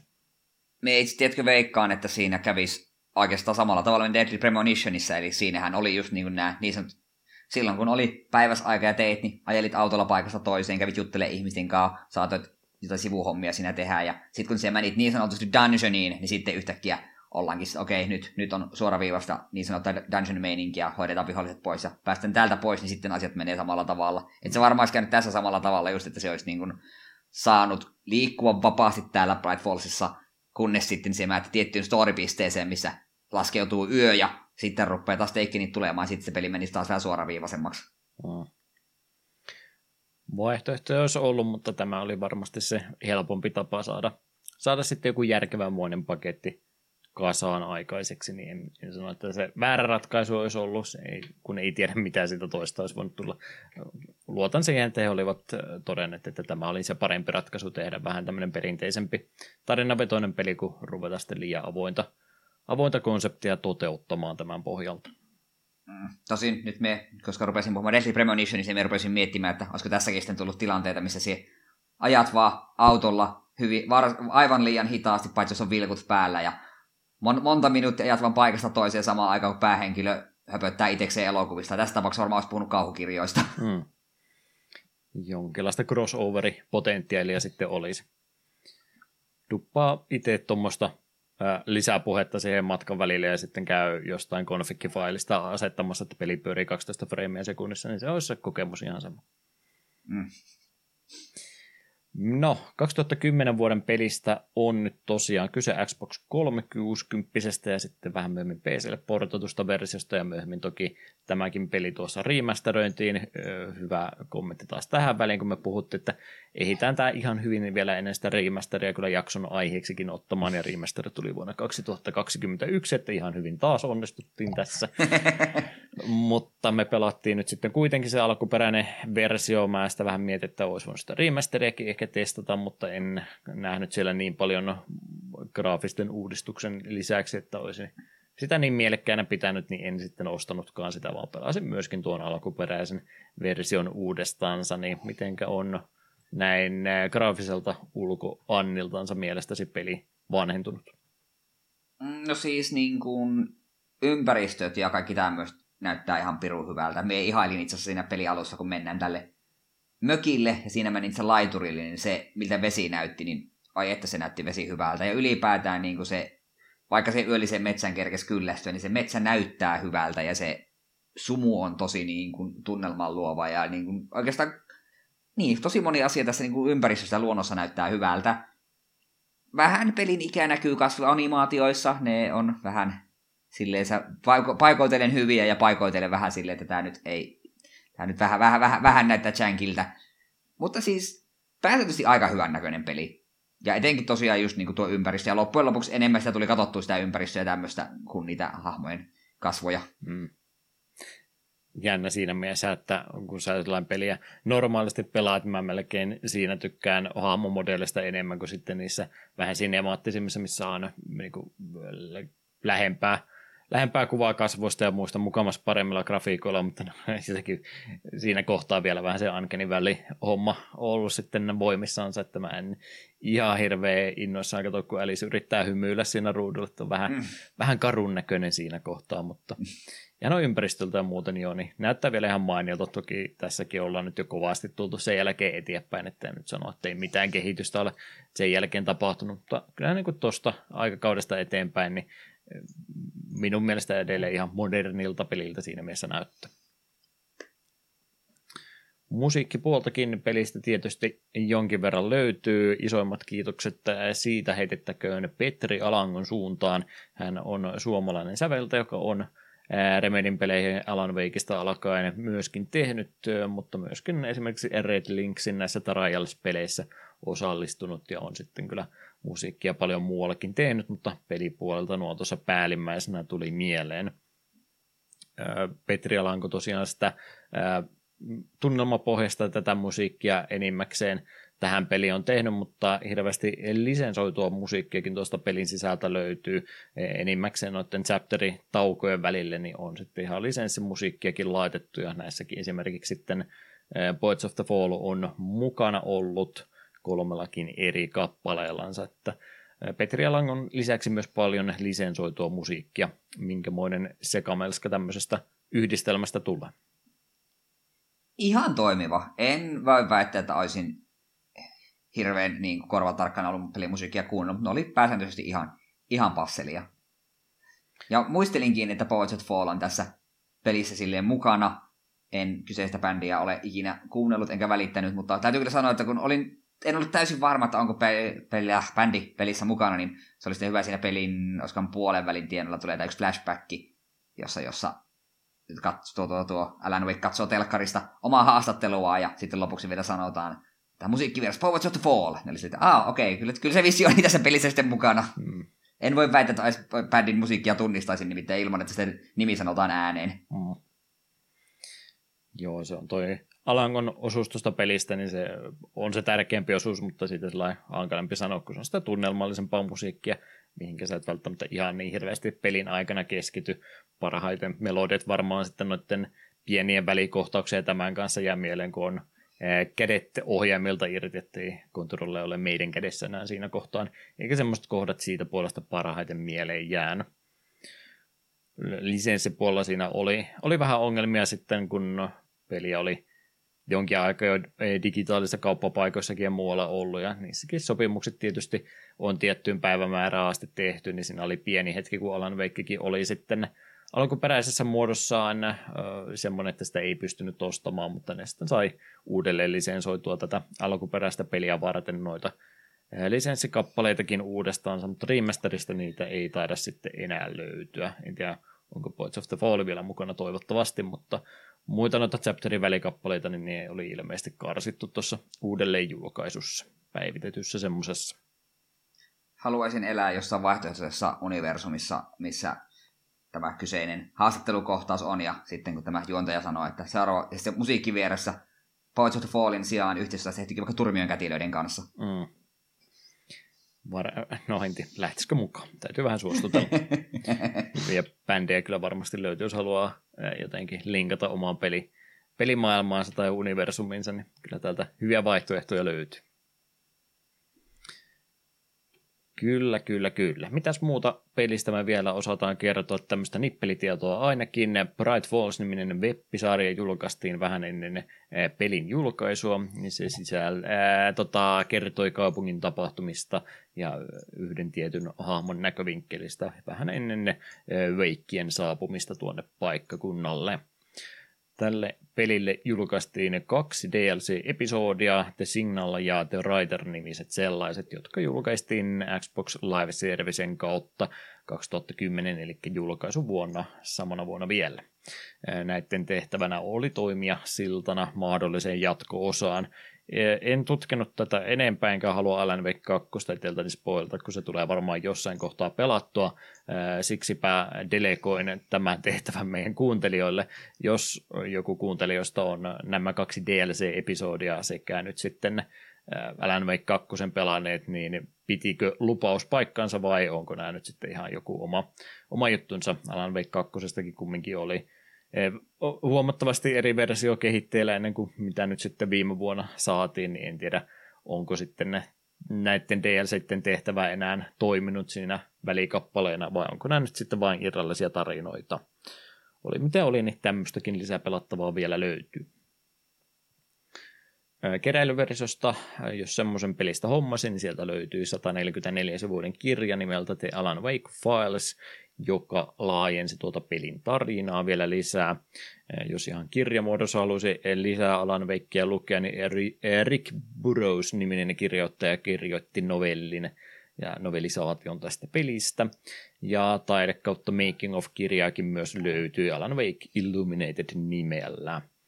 Ja yksi asia, mitä ei ole vielä tapahtunut, mutta ainakin vielä pari vuotta sitten lupailtiin, että kyllä semmoinen jossain kohtaa tulee, niin televisiosarjaahan tästä on suunniteltu jo pitkän aikaa, 2018 vuodesta asti ainakin. Viimeisin päivitys oli toissa vuodelta 22, kun ilmoitettiin, että amerikkalaisyhtiö, kanava, mikä tämä nyt onkaan, tämä AMC, niin heillä oli se nytten oikeudet tämän sarjan tekemiseen tällä hetkellä. Voisi olla ihan kiva ajoitus, jos olisi tuohon Alan Wake 2 alle tämmöisen sarjan julkaisseet, mutta ei ainakaan siihen aikamääräiseen onnistunut. Katsotaan, onko jatkosan tuoma noste sitten eh, lisää kiinnostusta tuonut, että saataisiko tämmöistä ikinä tehtyä. Ja kuten jo kerroimme, niin Remastered 2021 julkaistiin lähinnä graafista päivitystä tuolla pelille ei isompia pelillisiä muutoksia kuitenkaan. Mutta pikkasen jatko-osa oli, niin mainitseeko Eetune siihen vielä perään? Joo, eli 2012 tuli tämä Alan, Alan Wake's American Nightmare, lyhyt standalone pelijulkaisu, joka on toimintavetoisempi kuin peruspeli. Pelin tapahtumat sijoittuvat ykkösatussa Night Springissä, joka on muuttunut todelliseksi Alan Wakein kirjoitusten vaikutuksesta. Tätä on moni myös kehunut, tämä on oikeasti tosi kiva tämä American Nightmare, ja se itseltäkin Steam-pelikirjassa pitäisi löytyä, niin varmaan sen jossain kohtaa pelailen, mutta saa nähdä. Varmaan viimeistään sitten ennen kuin tuo, tuon seuraavan pelin, eli Alan Wake 2, joka tuli tuossa viime vuonna, niin viimeistään ennen kuin sitä pelailen, niin sitä ennen tuon American Nightmarein kanssa. Mm. Mutta tosiaan Alan Wake 2, Alan Wake on ollut jo 13 vuotta jumissa tilanteessa, johon ykkösosa päättyi. Ei spoilata sitä enempää, ja hän yrittää paeta tilanteesta kirjoittamalla uuden kauhutarinan, ja ilmeisesti tällä on asioihin vähän seuraamuksia. Jonkinmoisia ainakin. Hienoa kumminkin, että jatkoa saatiin. Epäilin kovasti, että tuleeko ikinä jatkoa mutta hyvä, että semmoinenkin saatiin. Rahallista tukea tietysti siihenkin tarvittiin, niin epikki siinä varmaan, vaikka heitä haukutaan aina joka suunnalta, niin jonkin verran kiitosta kumminkin, että Epic oli innokas lähteä rahoittamaan tuommoista peliprojektia. Ilmeisesti myös kannattava päätös oli. Näillä puheilla, näillä kommenteilla olemme Alan Wake 2, no olemme kakkostakin kerrottu, mutta ykkösestä nyt ollaan enimmäkseen kerrottu asioita läpi. Mikä on Eetun fiilinki nyt ensimmäisen pelikierroksen jälkeen? Aiotko alkuperäistä Alan Wakea meidän kuuntelijoillekin suositella? Ää, mulla oli tämän kanssa vähän semmoista niin kuin heiluriliikettä, että en osannut oikein päätellä, tykkääkö vai en. Pelin alku oli tosi kivaa, vaikutti mielenkiintoista tarina ja maailma. Sitten siinä just kakkos, kolmas chapterin aikana oli vähän, rupesi tuo toiminta vähän puuduttamaan ja oli vähän ah, tarina ihan mielenkiintoinen, että jaksaako, jaksaako tätä. Mutta sitten pelin loppua kohden, niin fiilis kuitenkin kääntyi siihen puoleen, että okei, tätä toiminta on vähän kömpelöä ja yksitoikkosta, mutta tämä chapterit on riittävän, riittävän lyhyitä ja peli on kokonaisuudessa sen verran lyhkäinen, että kyllä meitä en jaksanut läpi asti puskea, koska halusin kuitenkin tietää, miten tämä tarina ja tapahtumat menee. Niin tässä on pelimekaanisesti tämä on vähän köyhä ja kömpelö paikoitellen, mutta sitten taas jos tämä tarina ja tunnelma on sen verran kiinnostavia, että ne pitää sut koukussa, niin kyllä on sitä mieltä, että tämä on pelaamisen arvoinen ja vaikka jo vähän vitsaille, että Death Rally on Remedin paras peli, niin kyllä me nyt ollaan ehkä siihen suuntaan kääntyä, että tämä on ehkä niiden tarinallisesti paras peli. pelillisesti pelillisesti varmaan se on Max Payne 1 tai 2, mutta niin, mun loppujen lopuksi mun fiilis ylipäätään niin kuin nyt Remedistä on vähän hankalat, koska tavallaan tykkään mitä ne tekee, mutta sitten taas kontrolli esimerkiksi jätti mut aika kylmäksi, niin olen varovaisen optimisin Alave 2 suhteen, vaikka en vielä tiedä missä kohtaa sen pelaan. Mutta nyt lähden koko ajan tangentin tangentille, niin tyydyn nyt sanomaan kuitenkin, että Alan Wake 1 on hyvä, hyvä videopeli, ja on hyvä videopeli jopa niin kuin suomilasien ulkopuolella. Et kyllä me tätä suosittelen ainakin kokeilemaan, jos ette ole vielä kokeillut. Joo. Sanoit siis selvästikin tämä menee näihin äh, lainauksiin, mitä saa jälkeenpäin sanoa. Alan Veikissä on parempi tarina kuin Dead Rallies, Eetu Kapanen 2024. Kyllä, mutta tuohon voitte myös sisätä se, että Deadly Premonition on parempi videopeli kuin tämä. Mm. Enkä, en, enkä avaa asiaa enempää. Ei tarvitse. Joo.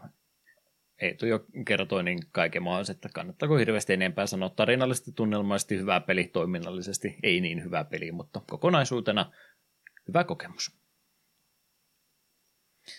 Tämmöisillä kommenteilla olemme Alan Veikistä Apouttia Riallaa kaiken mahdollisen sanoneet. Ennen kuin pikkuhiljaa rupeamme loppusuoralle kääntymään, niin viimeinen mutkainen sitä on takapölkyn toistolista, jossa viime kerralla minä menin heittämään paljon, ainakin itselleni paljon pelatusta Resetier Item Shop Staleista Open Shop teemakappaleen soimaan ja mitä siihen jatkoa saatiin. Joo, no puhvelipilli on hänellä jatkanut, että jos kerran Open Shop Teme soi viime jaksossa, niin pitäisi varmaan vastapainoksi soittaa jo sulkeutuneen kaupan teemabiisiä. Ja tämä biisihän on luonnollisestikin tämä tämän Shop Channelin main theme. Ja tämä varmaan herättää monissa ihmisiä surullisia fiiliksiä, kun kyseistä kauppapaikan musiikkia ei enää pääse kuuntelemaan.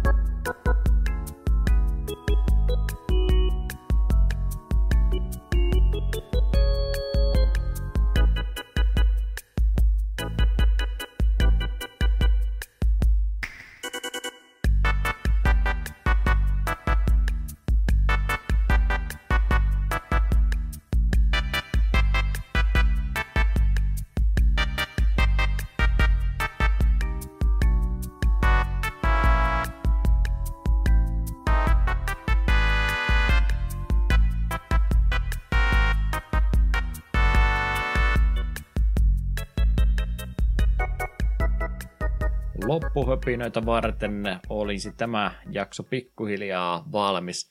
Jeseetu, alle kolme tuntia. Kyllä nyt saa taputtaa itseänsä selkään, me onnistuttiin tässä. Älä tiedä, että loppuhöpistää vielä puolesta tuntia. Hmm. Ei sitä tiedä vielä, mitä kaikkia mieleen saattaa tulla, mutta sen me tiedämme kuitenkin, että mitä ensi kerralla, mistä pelistä puhutaan, siellä on jatkoa laitettu. Joo, todella jatketaan edelleen pelejä, mitkä Juha on jo pelannut linjalla. Eli helmikuun kuudes päivä meillä olisi peli nimeltä Catherine. Ja tämä on siinä mielessä jännä tapaus, minäkin olen pelannut tämän, että miksi me tämä käsitellään. Se ehkä selviää sitten. Toivetta kuitenkin kyseessä ja jos toivetta on heitetty, niin toivottavasti toivojakin paikalla on, niin siihen olemme ainakin tähdänneet tuon jakson. Toivottavasti näin myös toteutuu. Mutta tuossa rupeaa yhden jakson edestä matskua olevan taas ihan kiitettävästi kierrettynyt nauhalle. Yhteydenottokanavat takapelkky at gmail.com, Facebook X ja noita kahta mieluumminkin sanoisin Discordin, johon kannattaa liittyä. Ja jotain omia kanaviakin meillä on, josta nyt vaikka minä heitän vaihteluvuoksi tuon twitch.tv kautta Diokin, niin todennäköisesti tässä tämän ja seuraavan jakson välillä niin ehkä pari runia voisi PMZ kannattaakin vähän speedrunata kaikkien nähtävillä, vaikka ajat nyt ei tule vielä häppöisiä olemaankaan, mutta täytyy päästä äh, hevosen selkään taas uudestaan, että se täytyy striimisten päälle laittaa. Minä kiitän Kumaran, äh, minä Kumaran kuuntelijoita, joo se on fiksusti sanottu. Minä kiitän kuuntelijoita ja Kumaran teidän suuntaan. Ja jälleen kerran yhden jakson olette jaksaneet kuunnella ja kysyn varmaankin Eetulta jälleen kerran, että mihinkä sanoihin ajattelit tämänkin kertaisen rä- räpellyksen päättää? No, minä nyt sanon jotain, mikä liittyy aiheeseen, koska, tai jakson pääaiheeseen, koska kuitenkin olin kirjailijasta tässä pelissä kyse. Ja vielä sanotaan sekä teille, että me yritän muistuttaa niin kuin itseäni, että lukekaa enemmän kirjoja. Of night.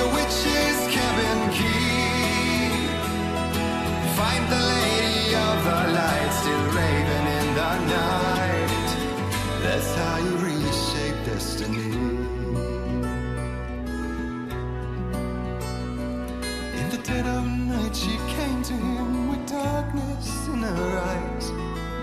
We're in a morning gown, sweet words as high as skies. He took her in without a word, for he saw his grave mistake and vowed them both to silence deep beneath the lake. Now, if it's real or just a dream, one mystery remains. For it is said on moonless nights may still haunt this place.